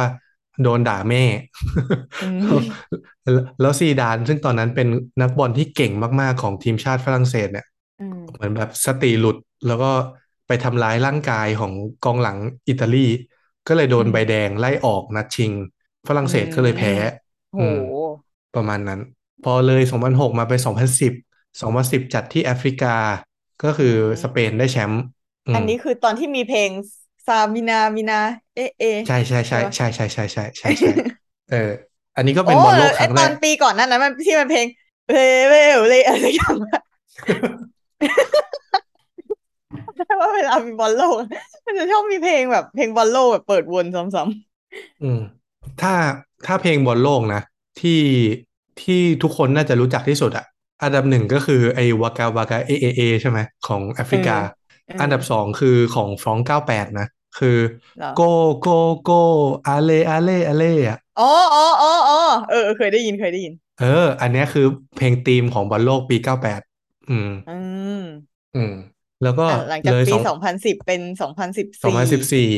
สิบสี่จัดที่บราซไอ้จะคืออะไรวะบราซิลเปล่าวะอ๋อเชื่อลืมเดี๋ยวนะลืมจริงหาก่อนบราซิลบราซิลใช่ใช่เออบราซิล แล้วก็เยอรมันได้แชมป์มั้งอืม อืม เออ ใช่เยอรมันอะแล้วก็ต่อไปล่าสุดก็สองพันล่าสิสุดบก็แปคือดสิบแปดจัดที่ฝรั่งเศสใช่ปะเอ้ยใช่ปะวะอ่าฝรั่งเศสเปล่าวะจำไม่ได้รัสเซียรัสเอเซียแต่ฝเซียรั่งเศสได้แชมป์ใช่ฝรั่งเศสได้แชมป์จัดที่รัสเซียจำได้ว่าอันเนี้ยตอนที่มันช่วงที่แข่งกันอยู่ไปออก field แล้วก็แบบทีมที่ไปด้วยกันอะ คือเขาก็ดูบอลกันแล้วเขาก็จะแบบมาคุยกันทุกวันว่าเมื่อคืนนะดูอย่างนี้มันเป็นอย่างนี้เออกูก็นั่งเฉยๆ ไม่รู้เรื่อง ซึ่งตอนนั้นน่ะ เอ่อต้องเรียกว่าไงดีสองปีก่อนที่จะเป็นฟุตบอลโลกปี 2018 ก็คือ 2016 อะ มันมีบอลอืมยูโรบอลยูโรคือแข่งกันเฉพาะยุโรปใช่ไหมอืมจัดที่จัดที่ฝรั่งเศสเลย แล้วนัดชิงคือฝรั่งเศสเจอกับโปรตุเกสอ่าอืมคนฝรั่งเศสก็คือโอ้แบบ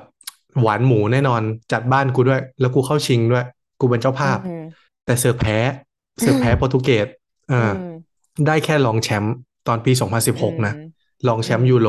คนฝรั่งเศสก็เซ็งนะหมาหงอยนะทีนี้อืมพออีกสองปีถัดมาเนี่ยมันดันมาได้แชมป์โลกเนี่ยคนฝรั่งเศสมันก็เลยแบบบ้ามากแบบอืดีมใจเออมากจำได้จำได้ว่าแบบมันมีข่าวแบบคนแบบออกมาแบบทำอะไรเอตามถอนแบนบทุบรถทุบ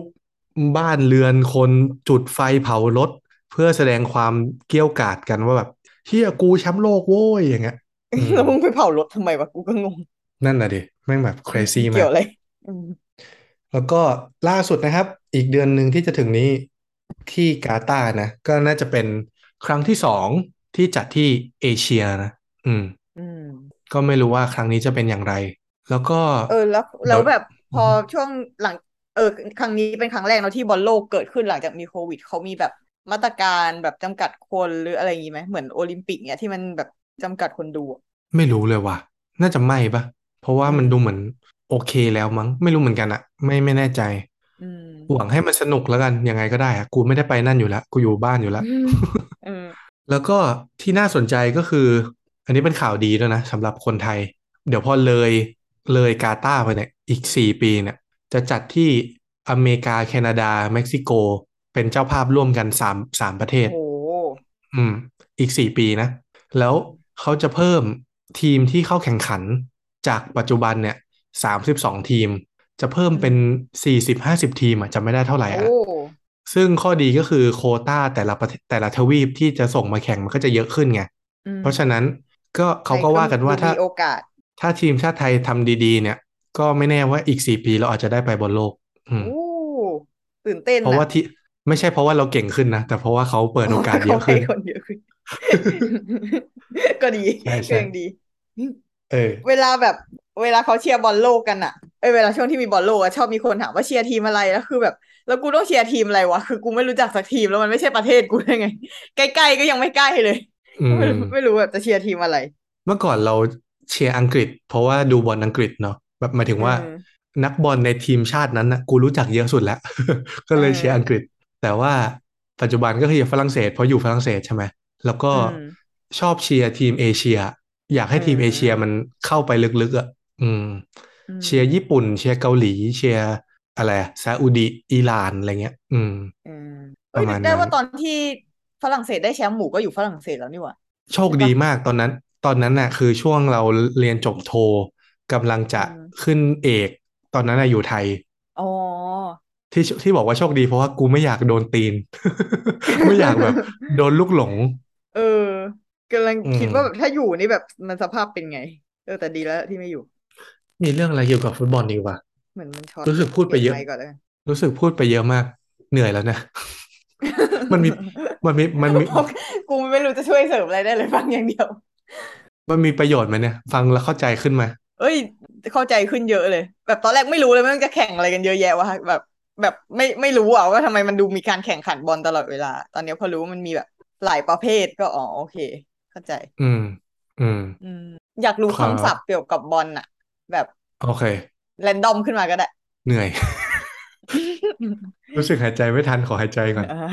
พักก่อนพักก่อน เอ้ยงั้นเราเล่าอะเราเล่าเรื่องก็ได้ระหว่างหมูพักเหนื่อย เราอะอืมเคยลงแข่งบอลด้วยนะเยโดคือตอนกีฬาสีตอนประถมอะ แบบมันอยู่ดีก็มีปีหนึ่งน่าจะสักปห้ามั้งเออแบบพกมันมันมีแข่งแบบบอลหญิงงี้ใช่ไหม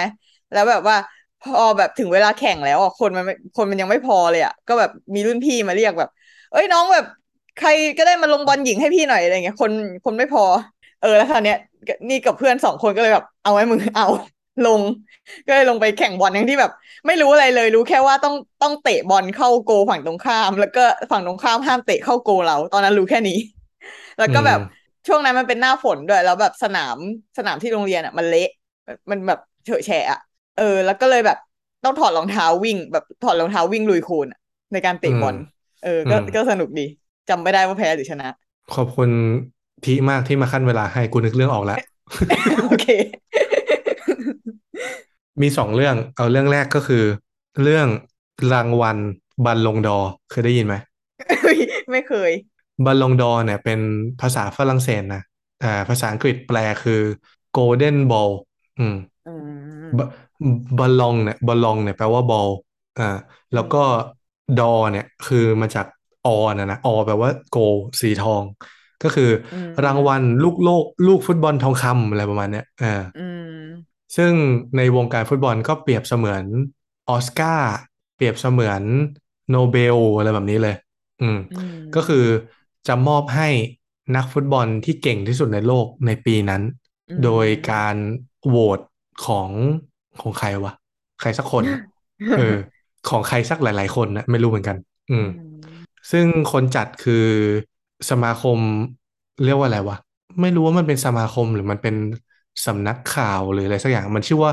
France Football นะนะแบบฟุตบอลฝรั่งเศสอะไรเงี้ย อืม เป็นเจ้าของรางวัลเป็นผู้แบบผู้จัดการมอบรางวัลครั้งนี้อ่าแล้วก็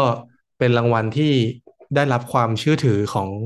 คนในวงการฟุตบอลว่าแบบใครได้บัลลงดอร์เนี่ยคือเก่งจริงอะไรเงี้ยอืมอืมอันนี้ก็มีชื่อคุ้นๆที่เคยได้ไหมเมสซี่เคยได้เจ็ดรอบ โอ้โหได้ด้วยเหรอวะเจ็ดรอบเลยเหรอเออ แล้วก็โหดโรสัตว์โรนัลโดเคยได้หกรอบ คริสเตียโนโรนัลโดนะโอ้อืม แล้วก็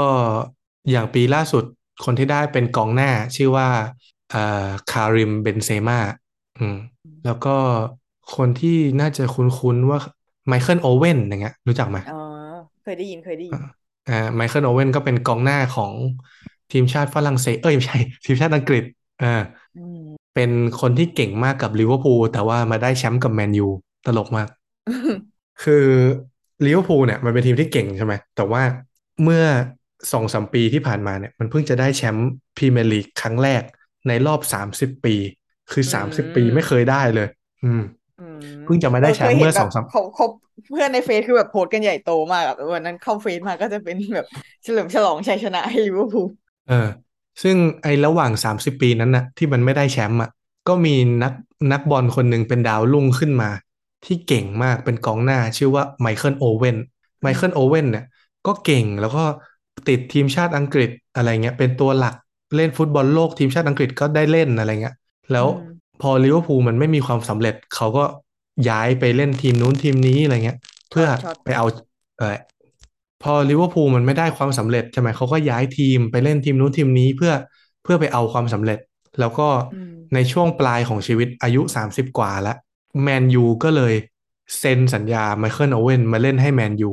แล้วก็ในปีนั้นน่ะแมนยูก็ได้แชมป์ลีกก่อนลิเวอร์พูลอีกนะอืมคือลิเวอร์พูลเนี่ยก็ถึงถึงจุดนั้นก็ยังไม่ได้นะ ต้องรอมาอีกอืมนานเลยกว่าจะได้ แล้ว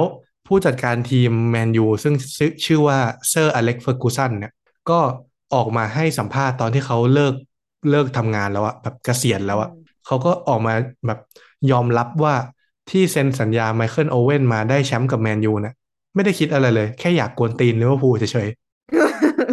ๆแบบสองทีมนี้เขาเป็นเด็กอะไรนะดาร์บี้กันใช่ไหมอ่าเป็นคู่อริกันอืมแบบเด็กที่เกิดมากับมึงอะ เกิดมาจากมึงอะแต่มาได้แชมป์กับกูอะไรเงี้ยประมาณนั้นแม่งโคตรใจร้าย กูเล่าเรื่องโอเว่นทำไมวะเออทำไมนะอ๋อ เมื่อกี้พูดถึงอะไรนะรางวัลลูกลูกโลกทองคำฟุตบอลเอทองอคำเออบัลลงดอร์บัลลงดอร์อืมไหนๆพูดเรื่องเมสซี่แล้วขอเล่าอีกเรื่องแล้วกันอืมเมสซี่เนี่ย เป็นคนอาร์เจนตินานะ ไม่ใช่คนสเปนอืมแต่ว่าทีมบาร์เซโลนาซึ่งเป็นทีมในเมืองบาร์เซโลนาก็แน่แหละ ที่อยู่ในประเทศสเปนเนี่ยซื้อเมสซี่หมายถึงว่าให้เมสซี่ย้ายมาอยู่สเปนมาอยู่บาร์เซโลนามาเป็นเด็กเยาวชนของบาร์เซโลนาตั้งแต่อายุแบบน้อยมากสิบสามสิบสี่อะไรเงี้ยอืมโดยที่เขาไปเจอได้ไงวะ ก็เขาก็จะมีแมวมองไงทีมพวกนี้เขามีแมวมองอยู่ทั่วโลกว่าคนนี้เก่งนะครับ พี่ต้องเซ็นคนนี้นะครับ อะไรเงี้ยอืมโดยที่เมสซี่อะเป็นเด็กพิการนะเผื่อทุกคนไม่รู้เอาเหรอคนที่ได้ บอลลงดอร์เยอะที่สุดในโลกเนี่ยเขาตอนเด็กๆอะ เป็นเด็กแบบไม่มีโกรทฮอร์โมนเว้ยอืมคือคือร่างกายมันแบบตัวเล็กไม่สูงอะไรเงี้ย เพราะว่าgrowth hormone ในร่างกายเขามันน้อยกว่าคนปกติอืมบาร์เซโลนาต้องจ่ายเงินเพื่อรักษาเพื่อฉีด growth hormone ให้อะ ตั้งแต่เด็กจนโตอะ เออโอ้โห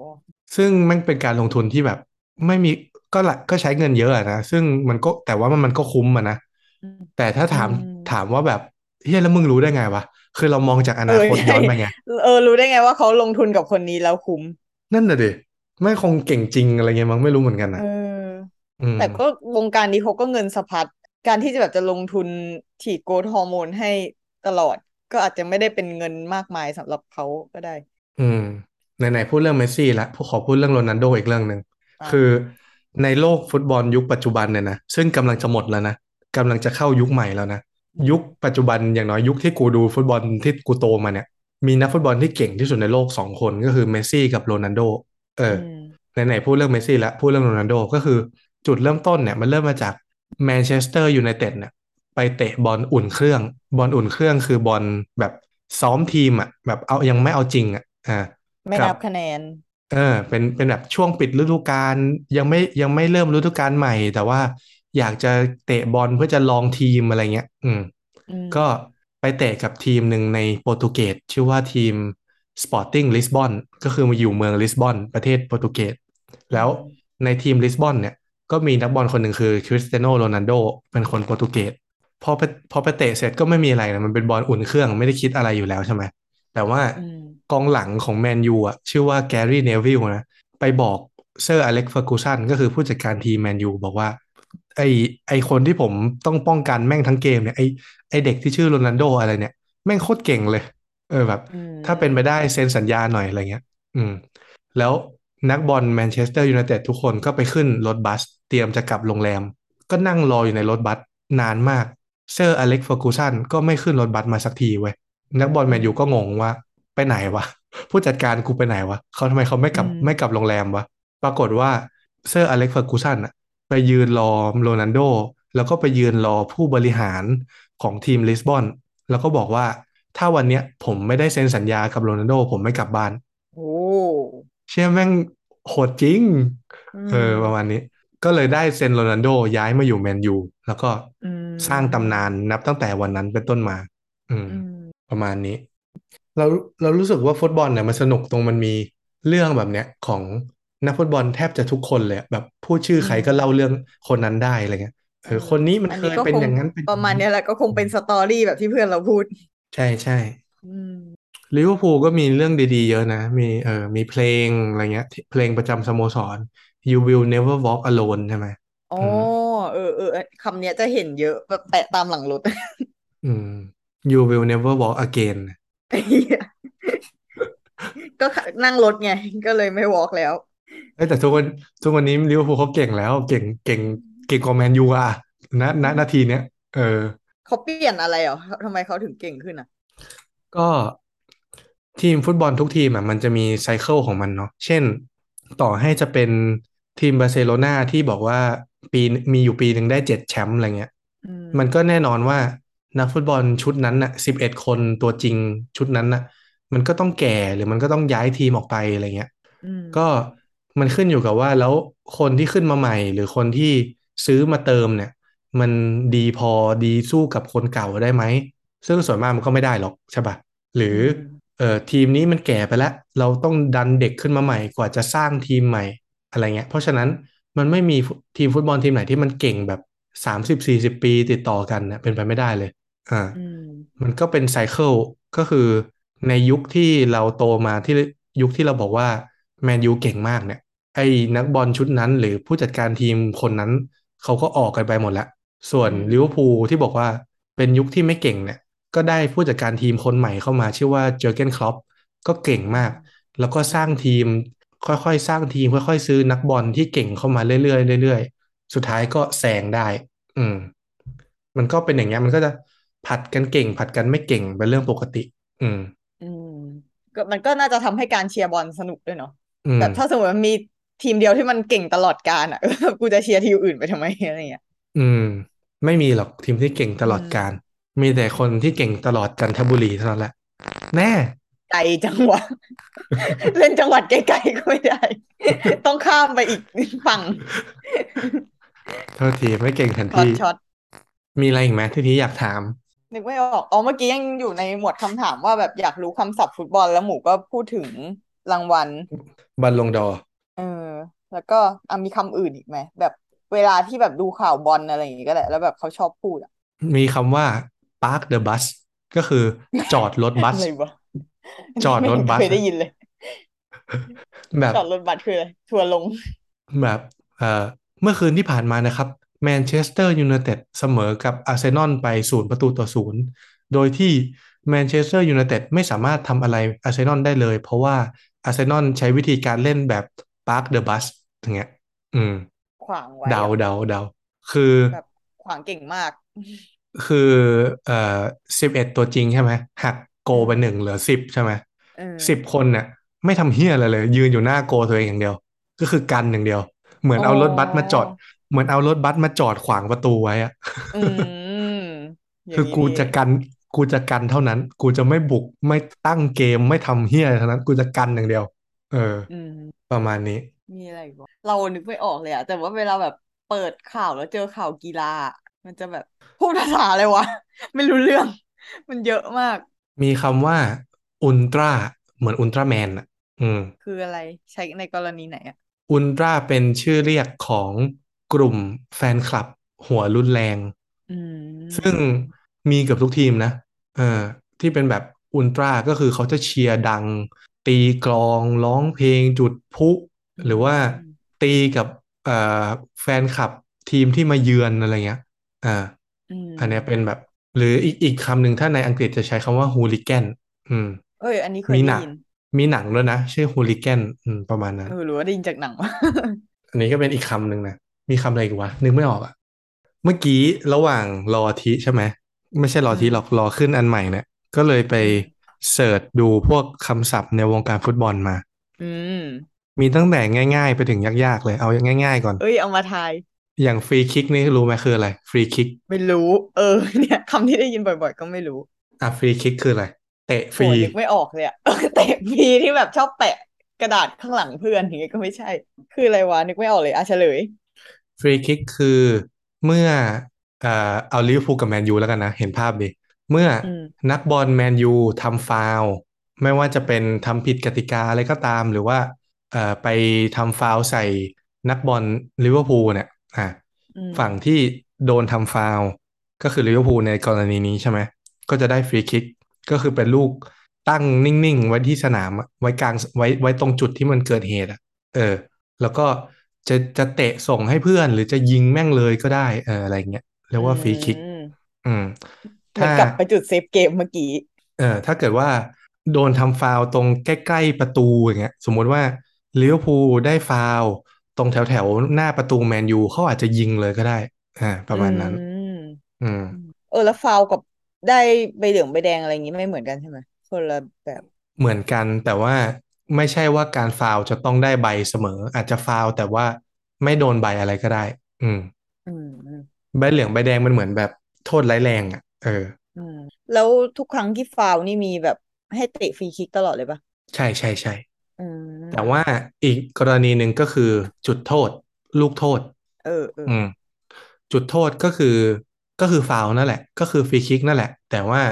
เหตุเกิดในบริเวณกรอบเขตโทษ กรอบเขตโทษคือ เป็นสี่เหลี่ยมที่ขีดเส้นเอาไว้หน้าประตูอะอ่าอืม หน้าประตูหน้าหน้าประตูของสองทั้งสองฝั่งอะ มันจะมีสี่เหลี่ยมอันหนึงขีดเอาไว้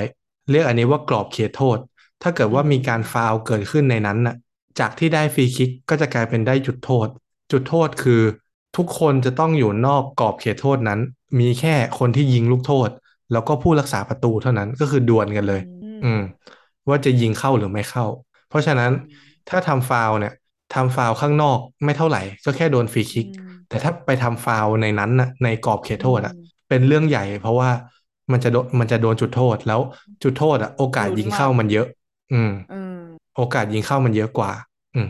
เออแล้วโอไอแบบที่จะยิงแบบเนี้ย มันมีอีกกรณีหนึ่งด้วยป่ะที่แบบจบเกมแล้วแล้วมันอะไรสักอย่าง ก็ใช่ใช่ใช่ก็คือถ้าเป็นบอลลีกเนี่ย ถ้าจบ90นาทีเสมอกันหนึ่งหนึ่งสองสองศูนย์ศูนย์อย่างเงี้ย ก็จะแบ่งกันไปคนละแต้มใช่ไหมอย่างที่บอกอืม ก็ไม่มีอะไรต่อจากนั้น แต่ถ้าเป็นบอลถ้วยแบบที่มันแพ้ตกรอบเนี่ย แพ้คัดออกเนี่ย ถ้ามันเสมอกัน 90 นาทีอะอ้าวมันไม่มีคนแพ้เนี่ยมันจะคัดออกยังไงอะใช่ป่ะอืมก็จะมีการแล้วแต่แล้วแต่อืมถ้วยนั้นๆนะว่ามันตั้งกติกาไว้ยังไง แต่ว่าก็จะมีสองแบบหลักๆ ก็คือให้เล่นกันอีก 30 นาที ก็คืออีกครึ่งชั่วโมง เพื่อหาอืมคนแพ้คนชนะ หวังว่า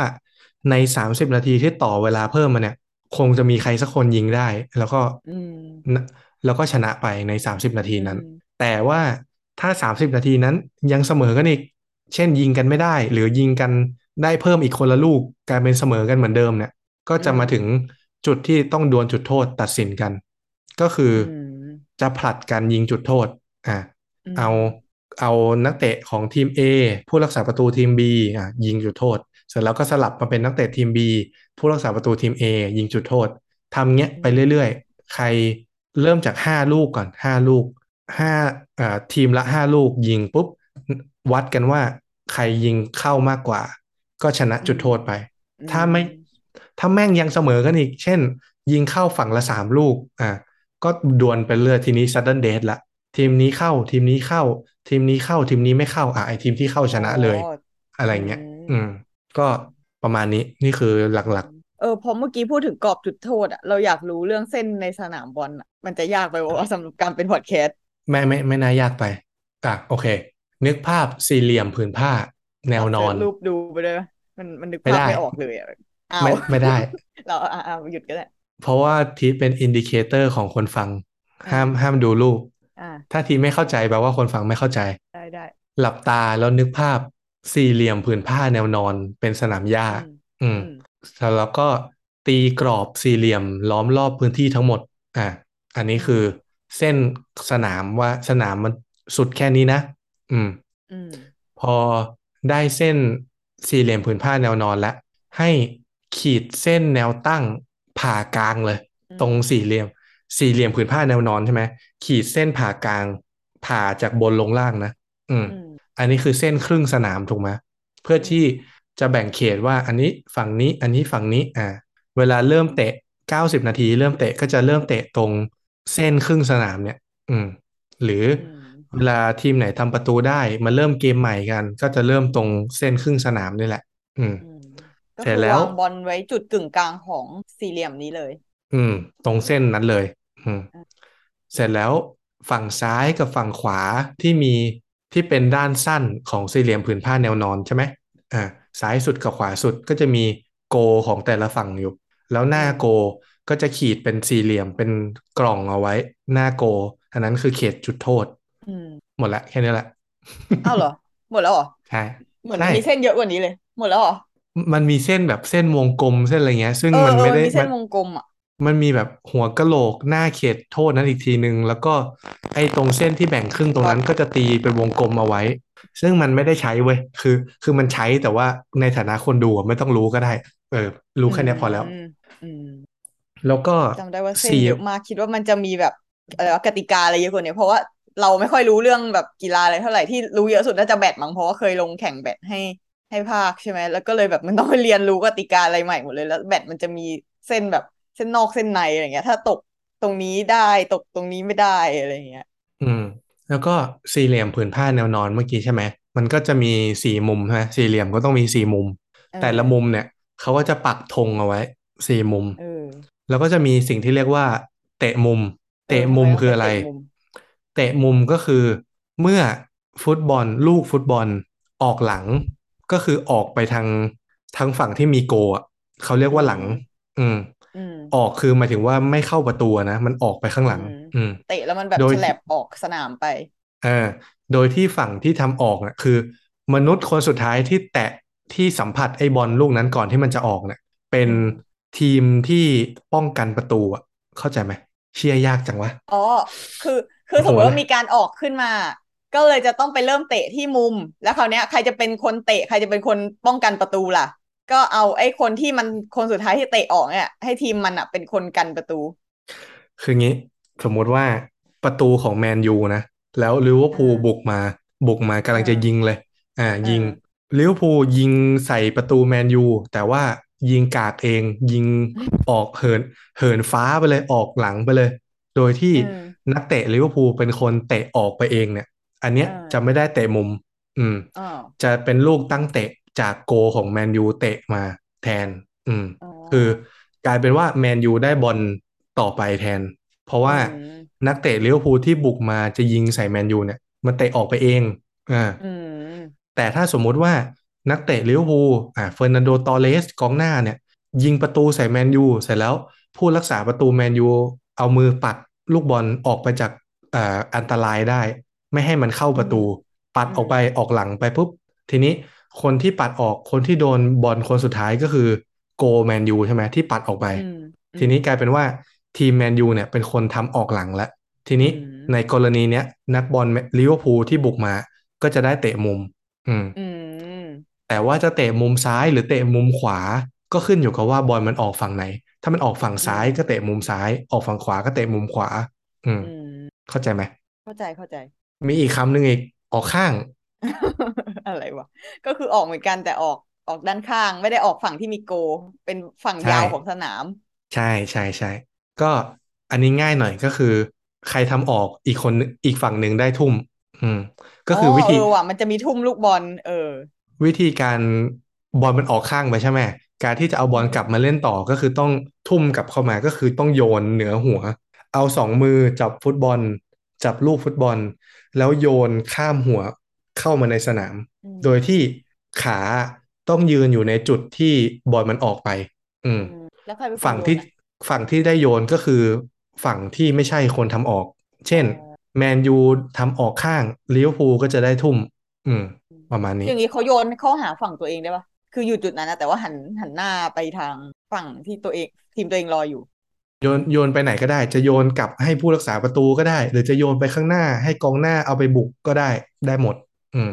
ทำอะไรก็ได้ เออแล้ว แล้วเวลาเขาหม่งบอลเนี่ย ใครหม่งได้มั่งได้ทุกคนอ้าวเหรออ่าเข้าใจว่าแค่โกหม่งได้นะใช่ใช่ส่วนที่ส่วนที่ใช้เล่นได้อะโดยที่ไม่ฟาวล์อะคือทุกส่วนในร่างกาย ยกเว้นส่วนที่เลยแขนเสื้อลงไป สมมติว่านักฟุตบอลเขาจะใส่เสื้อแขนสั้นใช่ปะอืมเพราะฉะนั้นเอ่อสุดแขนเสื้อก็จะประมาณก่อนถึงศอกใช่ปะประมาณแบบอืมแถวแถวกล้ามเนื้อไบเซปอะไรเงี้ย ใช่ไหมโอ้ยยากจังอ่าเออ ไอ้ตรงนั้นน่ะ ตรงตั้งแต่ต้นแขนลงไปถึงศอกลงไปถึงมือเนี่ยอันเนี้ยใช้เล่นบอลไม่ได้ ห้ามใช้อ๋อสมมติเอาไหล่แต่นอกกระแทกบอลอย่างนี้ได้อยู่ ได้ได้ได้เอาเอาพุงกระแทกบอลก็ได้ ได้ เอาจู่แทกกระแทกบอลเข้าก็ได้ แต่ก็จะเจ็บ พูดเป็นเล่นเคยมีคนทำนะเว้ยโรนัลโดเหรอนะเว้ยเออเอาเอาจู่ยิง เข้าปะเข้าเข้ามีโค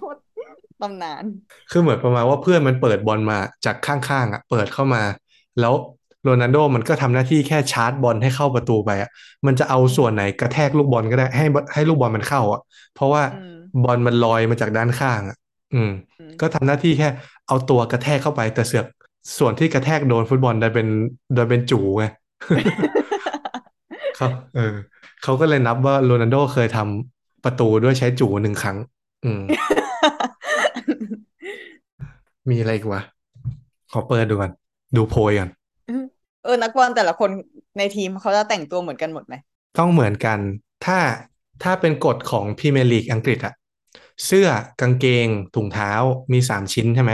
อืมสองทีมที่แข่งกันจะต้องสีไม่เหมือนกันเลยทั้งสามชิ้น เช่นอืมชุดอ่าชุดชุดหลักแมนยูอะ เสื้อแดง กางเกงขาว ถุงเท้าดำไอทีมที่จะมาแข่งด้วยเนี่ยก็ต้องใส่เสื้อสีอื่น ใส่เสื้อสีแดงไม่ได้ ใส่ถุงเท้าไอยใส่กางเกงสีขาวไม่ได้ ถุงเท้าสีดำไม่ได้ ไม่ได้เลยสักส่วนเดียวอืมอืม แต่ว่าในทีมเดียวกันจะต้องแต่งเหมือนกัน ยกเว้นผู้รักษาประตู อืมอืมผู้รักษาประตูน่าจะอารมณ์เหมือนลิเบโรของวอลเล่อะที่ต้องใส่เสื้อไม่เหมือนเพื่อน อืม ประมาณนั้นอ่ามีอีกคำหนึ่งคำว่าพุ่ง พุ่งล้ม คืออะไรวะพุ่งล้มเดาหน่อยเดาเดาเหมือนแบบพยายามจะเตะแต่ว่าแบบมันสไลด์แล้วก็ล้มไปอย่างเงี้ยเหรอ เออจะทำตัวเป็นนักพากย์บอลให้นะ เอ่อ เมื่อคืนครับ ศึกแดงเดือดระหว่างแมนยูและลิเวอร์พูลเกือบจะเสมอกันไปที่ศูนย์ประตูต่อศูนย์แล้วครับ จนกระทั่ง 5 นาทีสุดท้ายของเกมคริสเตียโนโรนัลโดพุ่งล้มเรียกจุดโทษให้ทีมได้ทำให้ชนะไป1-0ครับ ประมาณเนี้ยโหอะไรวะพุ่งพุ่ล้งมล้มแล้วได้จุดโทษด้วยอะพุ่งล้มทำไมแปลว่าได้อะไรจุดโทษวะพุ่งล้มพุ่งล้มเข้าไปในคือเขตไอ้นี่เหรอเขตเขาเรียกอะไรกรอบหน้าประตูอะ ภาษาอังกฤษตลกเองนะ ภาษาอังกฤษคือคำว่า diving อะ dive ที่แปลว่าดำน้ำอะดำน้ำเชี่ยอะไรเอวะอขุดรูลงไปใต้สนามอะไรอะเฉลย เฉลย พุ่งล้มคือการแซงว่าโดนฟาวล์แต่ว่าจริงๆแล้วไม่ได้โดน ยกตัวอย่างเช่น ยกตัวอย่างเช่นอะโรนัลโดใช่ไหมเลี้ยงบอลมา เลี้ยงบอลมากำลังเข้าไปในเขตโทษแล้ว แล้วอืมมีกองหลังของอีกทีมหนึ่ง มาดักเอาไว้ มายืนกันเอาไว้อืมไม่ให้โรนัลโดเลี้ยงบอลต่อไปได้ แล้วกองหลังคนเนี้ยเขายื่นขาออกมาหน่อยหนึ่งเหมือนเชิงว่าจะสกัดบอลที่อยู่ที่เท้าโรนัลโดนะแต่ว่าอืมเขาเขาไม่ได้ยื่นขามาเตะโดนขาโรนัลโดนะเพราะถ้าเตะโดนมันคือฟาวล์ใช่ไหมอืมแต่ว่า อันเนี้ยยังเตะไม่โดนเลย แค่ยื่นขามาหน่อยนึงโรนัลโดแม่งอืมกระโดด กระโดดทิ้งตัวลงพื้นเลย ก็คือเหมือนแกล้งแบบพุ่งลงโอ้ยเขาเตะผมครับอย่างเงี้ยใช่ใช่ใช่ใช่ใช่ แล้วอย่างงี้แกล้งแล้วมันไม่ไม่แบบไม่ผิดเหรอ ก็อยู่ที่ความเนียนนะถ้ามึงไม่เนียนมึงก็อ๋อโดนไป ถ้าถ้าพุ่งล้มแล้วไม่เนียนกรรมการรู้ว่ามึงแกล้ง มึงตอแหล มึงก็อาจจะโดนใบเหลือง ในฐานะตอแหลอืมโอ้อย่างเงี้ยต้องฝึกสกิล acting ด้วยนี่หว่าแต่ถ้าแต่ถ้ามึงพุ่งแล้วมันเนียนอะแล้วกรรมการให้จุดโทษ เพราะว่ามันเป็นการฟาวล์ที่เกิดขึ้นในกรอบเขตโทษอะก็คุ้มนะอืม ก็ได้ลูกโทษเลยนะอืมอืม ประมาณนี้นี่คือพุ่งล้ม แล้วมัน diving อะไรวะ มันดิฟไงมันแบบวิ่งวิ่งอยู่แล้วมันพุ่งลงพื้นอะมันเหมือนดิฟอะเหมือนกระโดดลงน้ำอะอืมอ่าประมาณนั้น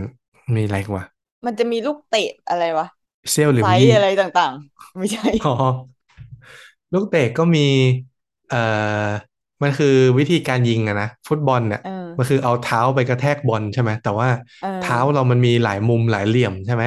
มันมีเออข้างเท้าอะ ข้างเท้าก็คือ ก็คือข้างๆอะการที่เราเอาข้างเท้าโดนฟุตบอลเนี่ยเขาจะเรียกว่าการแปรแปรอืม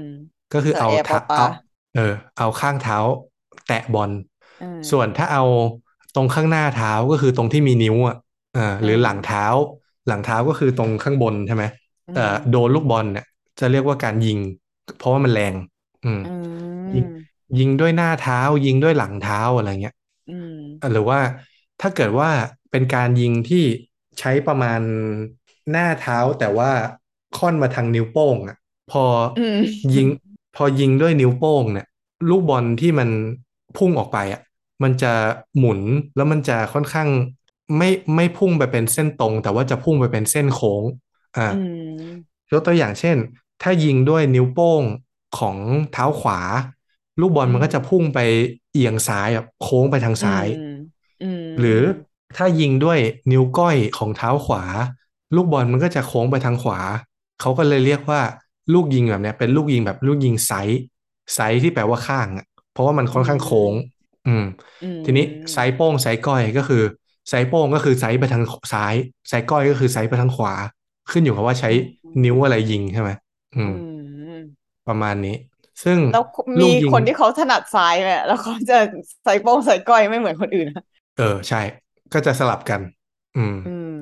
ซึ่งไอ้ลูกยิง side ๆเนี่ยมันมันรับยากไงเพราะว่ามันไม่ได้มาตรงๆอะมันคำนวณยาก มันโค้งอืมอืม นักบอลเขาต้องเรียนฟิสิกส์ป่าวะไม่รู้ว่ะเขาว่ากูว่ากู ว่ามันไม่ใช่การคำนวณนะแบบหมายถึงว่าจุดที่มึงเลี้ยงบอลไปดวลกับผู้รักษาประตูหนึ่งต่อหนึ่งนะแล้วมึงโมเมนต์นั้นมึงคงไม่ได้คำนวณหรอกว่า กูต้องยิงแรงลมเท่าไหร่เออลมพัดไปทางไหนอะไรเงี้ย มันน่าจะเป็น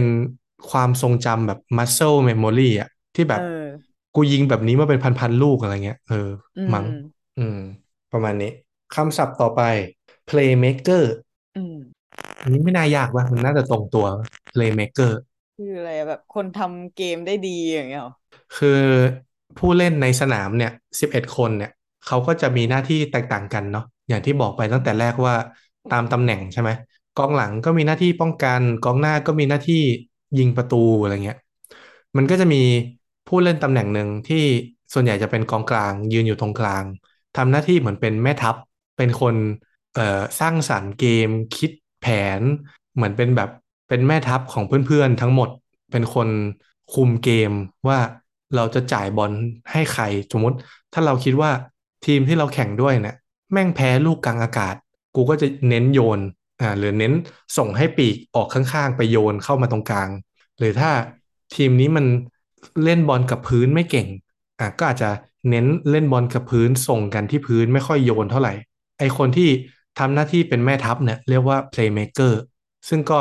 ส่วนใหญ่จะเป็นแบบเหมือนเป็นพระเอกของทีมอะไรเงี้ย อืม ก็จะใส่เสื้อเบอร์สิบอ่าเรื่องเรื่อง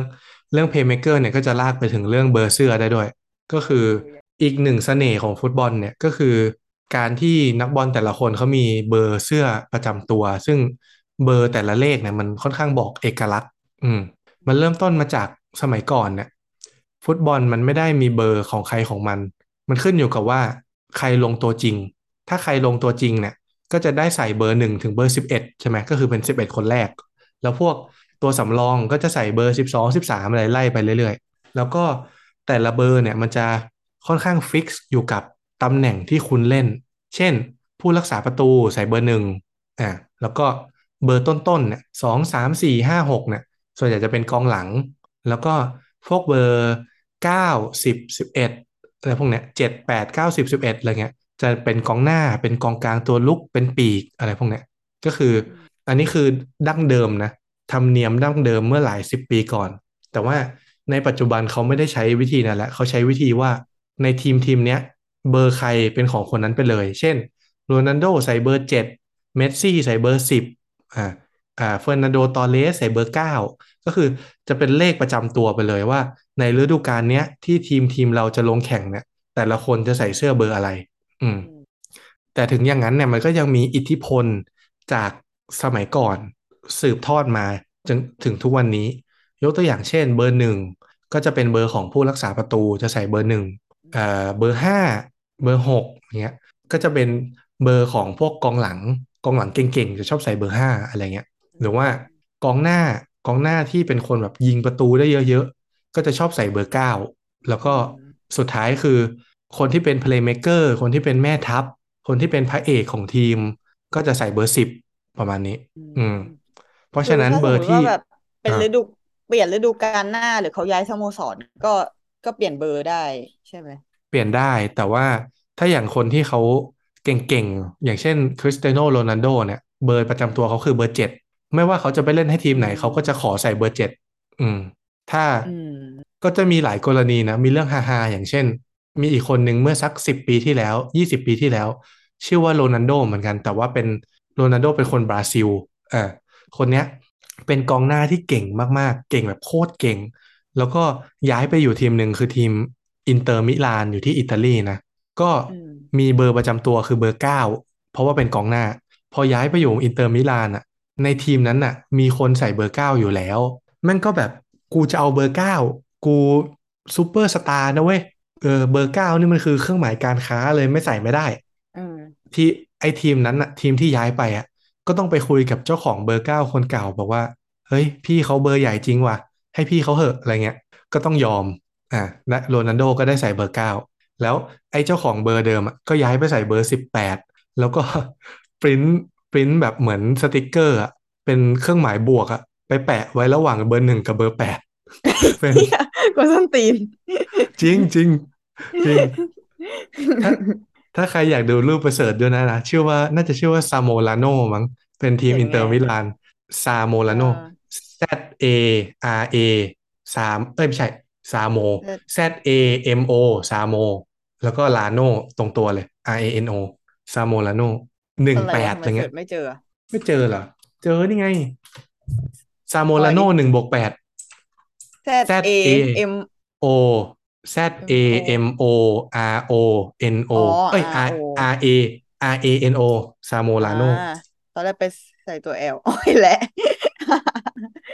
ซาโมลาโนหนึ่งบวกแปดหนึ่งบวกแปดแม่งตลกจริง ชอบประมาณนี้ เออเหี้ยมันใส่หนึ่งบวกแปดตลอด แล้วแม่งหนึ่งบวกแปดจริงนะแม่งแบบบวกแปดเลยอะ ชอบโคชตรอบโคตรฮาเออ แล้วแต่ละทีมเนี่ยเขาจะมีสีประจำทีมใช่ป่ะเขาจะแบบไม่ไม่เปลี่ยนสีเสื้อ อ๋อ นี่ก็เป็นคำถามที่ดีก็คือ ยุคปัจจุบันเนี่ยมันเป็นทุนนิยมเนาะทุกฤดูกาลเวลาขึ้นฤดูกาลใหม่เนี่ย แต่ละทีมเขาก็จะออกเสื้อ เอ่อเหมือนแบบเสื้อประจำฤดูกาลที่จะถึงอะไรเงี้ย ออกมาขายแฟนบอลทุกปี ทุกปี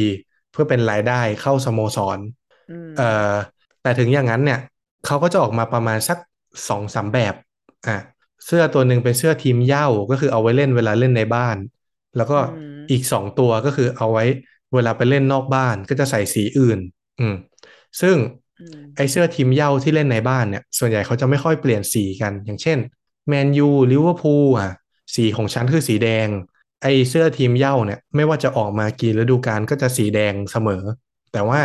เสื้อทีมเยือนที่เอาไว้ใส่เวลาไปเล่นบ้านคนอื่นเนี่ย ก็จะเปลี่ยนอาจจะเปลี่ยนสีได้แบบฤดูกาลนี้ใส่สีเหลืองฤดูกาลหน้าใส่สีน้ำเงินอะไรเงี้ยก็แล้วแต่ความดีไซน์อะไรเงี้ย อืม แต่ไอ้สี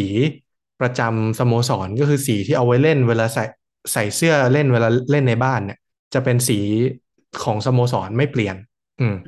แมนยูแล้วลิเวอร์พูลสีสีแดงเขาก็เลยเรียกว่าศึกแดงเดือดอ่าเชลเออมันซีมีสีน้ำเงินบอลที่แบอืบมว่าใส่ มีมีเสื้อสีประจำทีมแล้วแบบมันใส่มาปะกันแบบเตะด้วยกันอย่างนี้ ก็ต้องเปลี่ยนก็ก็ต้องมีคนใดคนหนึ่งเปลี่ยนสีเสื้อใช่ไหมมันจะแบบไม่ซ้ำกัน ก็ต้องเป็นทีมเยือนไงทีมที่ไปเยือนบ้านเขาก็ต้องอ๋อใส่สีให้ให้หลบกับเจ้าของบ้าน ไม่ให้ซ้ำอืม ตัวเสื้อบอลเขาขายกันแพงปะที่เขาขายแฟนคลับอะแพงแพงคือปัจจุบันเหมือนมันจะมีสองเกรดนะคือเกรดแฟนบอลก็คือดีไซน์อะเหมือน แต่ว่าคุณภาพผ้าหรืออะไรเงี้ย อาจจะเป็นแบบธรรมดา อันนี้ก็จะอยู่แถวแถวสองพันอะไรเงี้ยอืมอืม แล้วก็มีเกรด player ก็คือเกรดเดียวกันคุณภาพเดียวกันกับที่นักบอล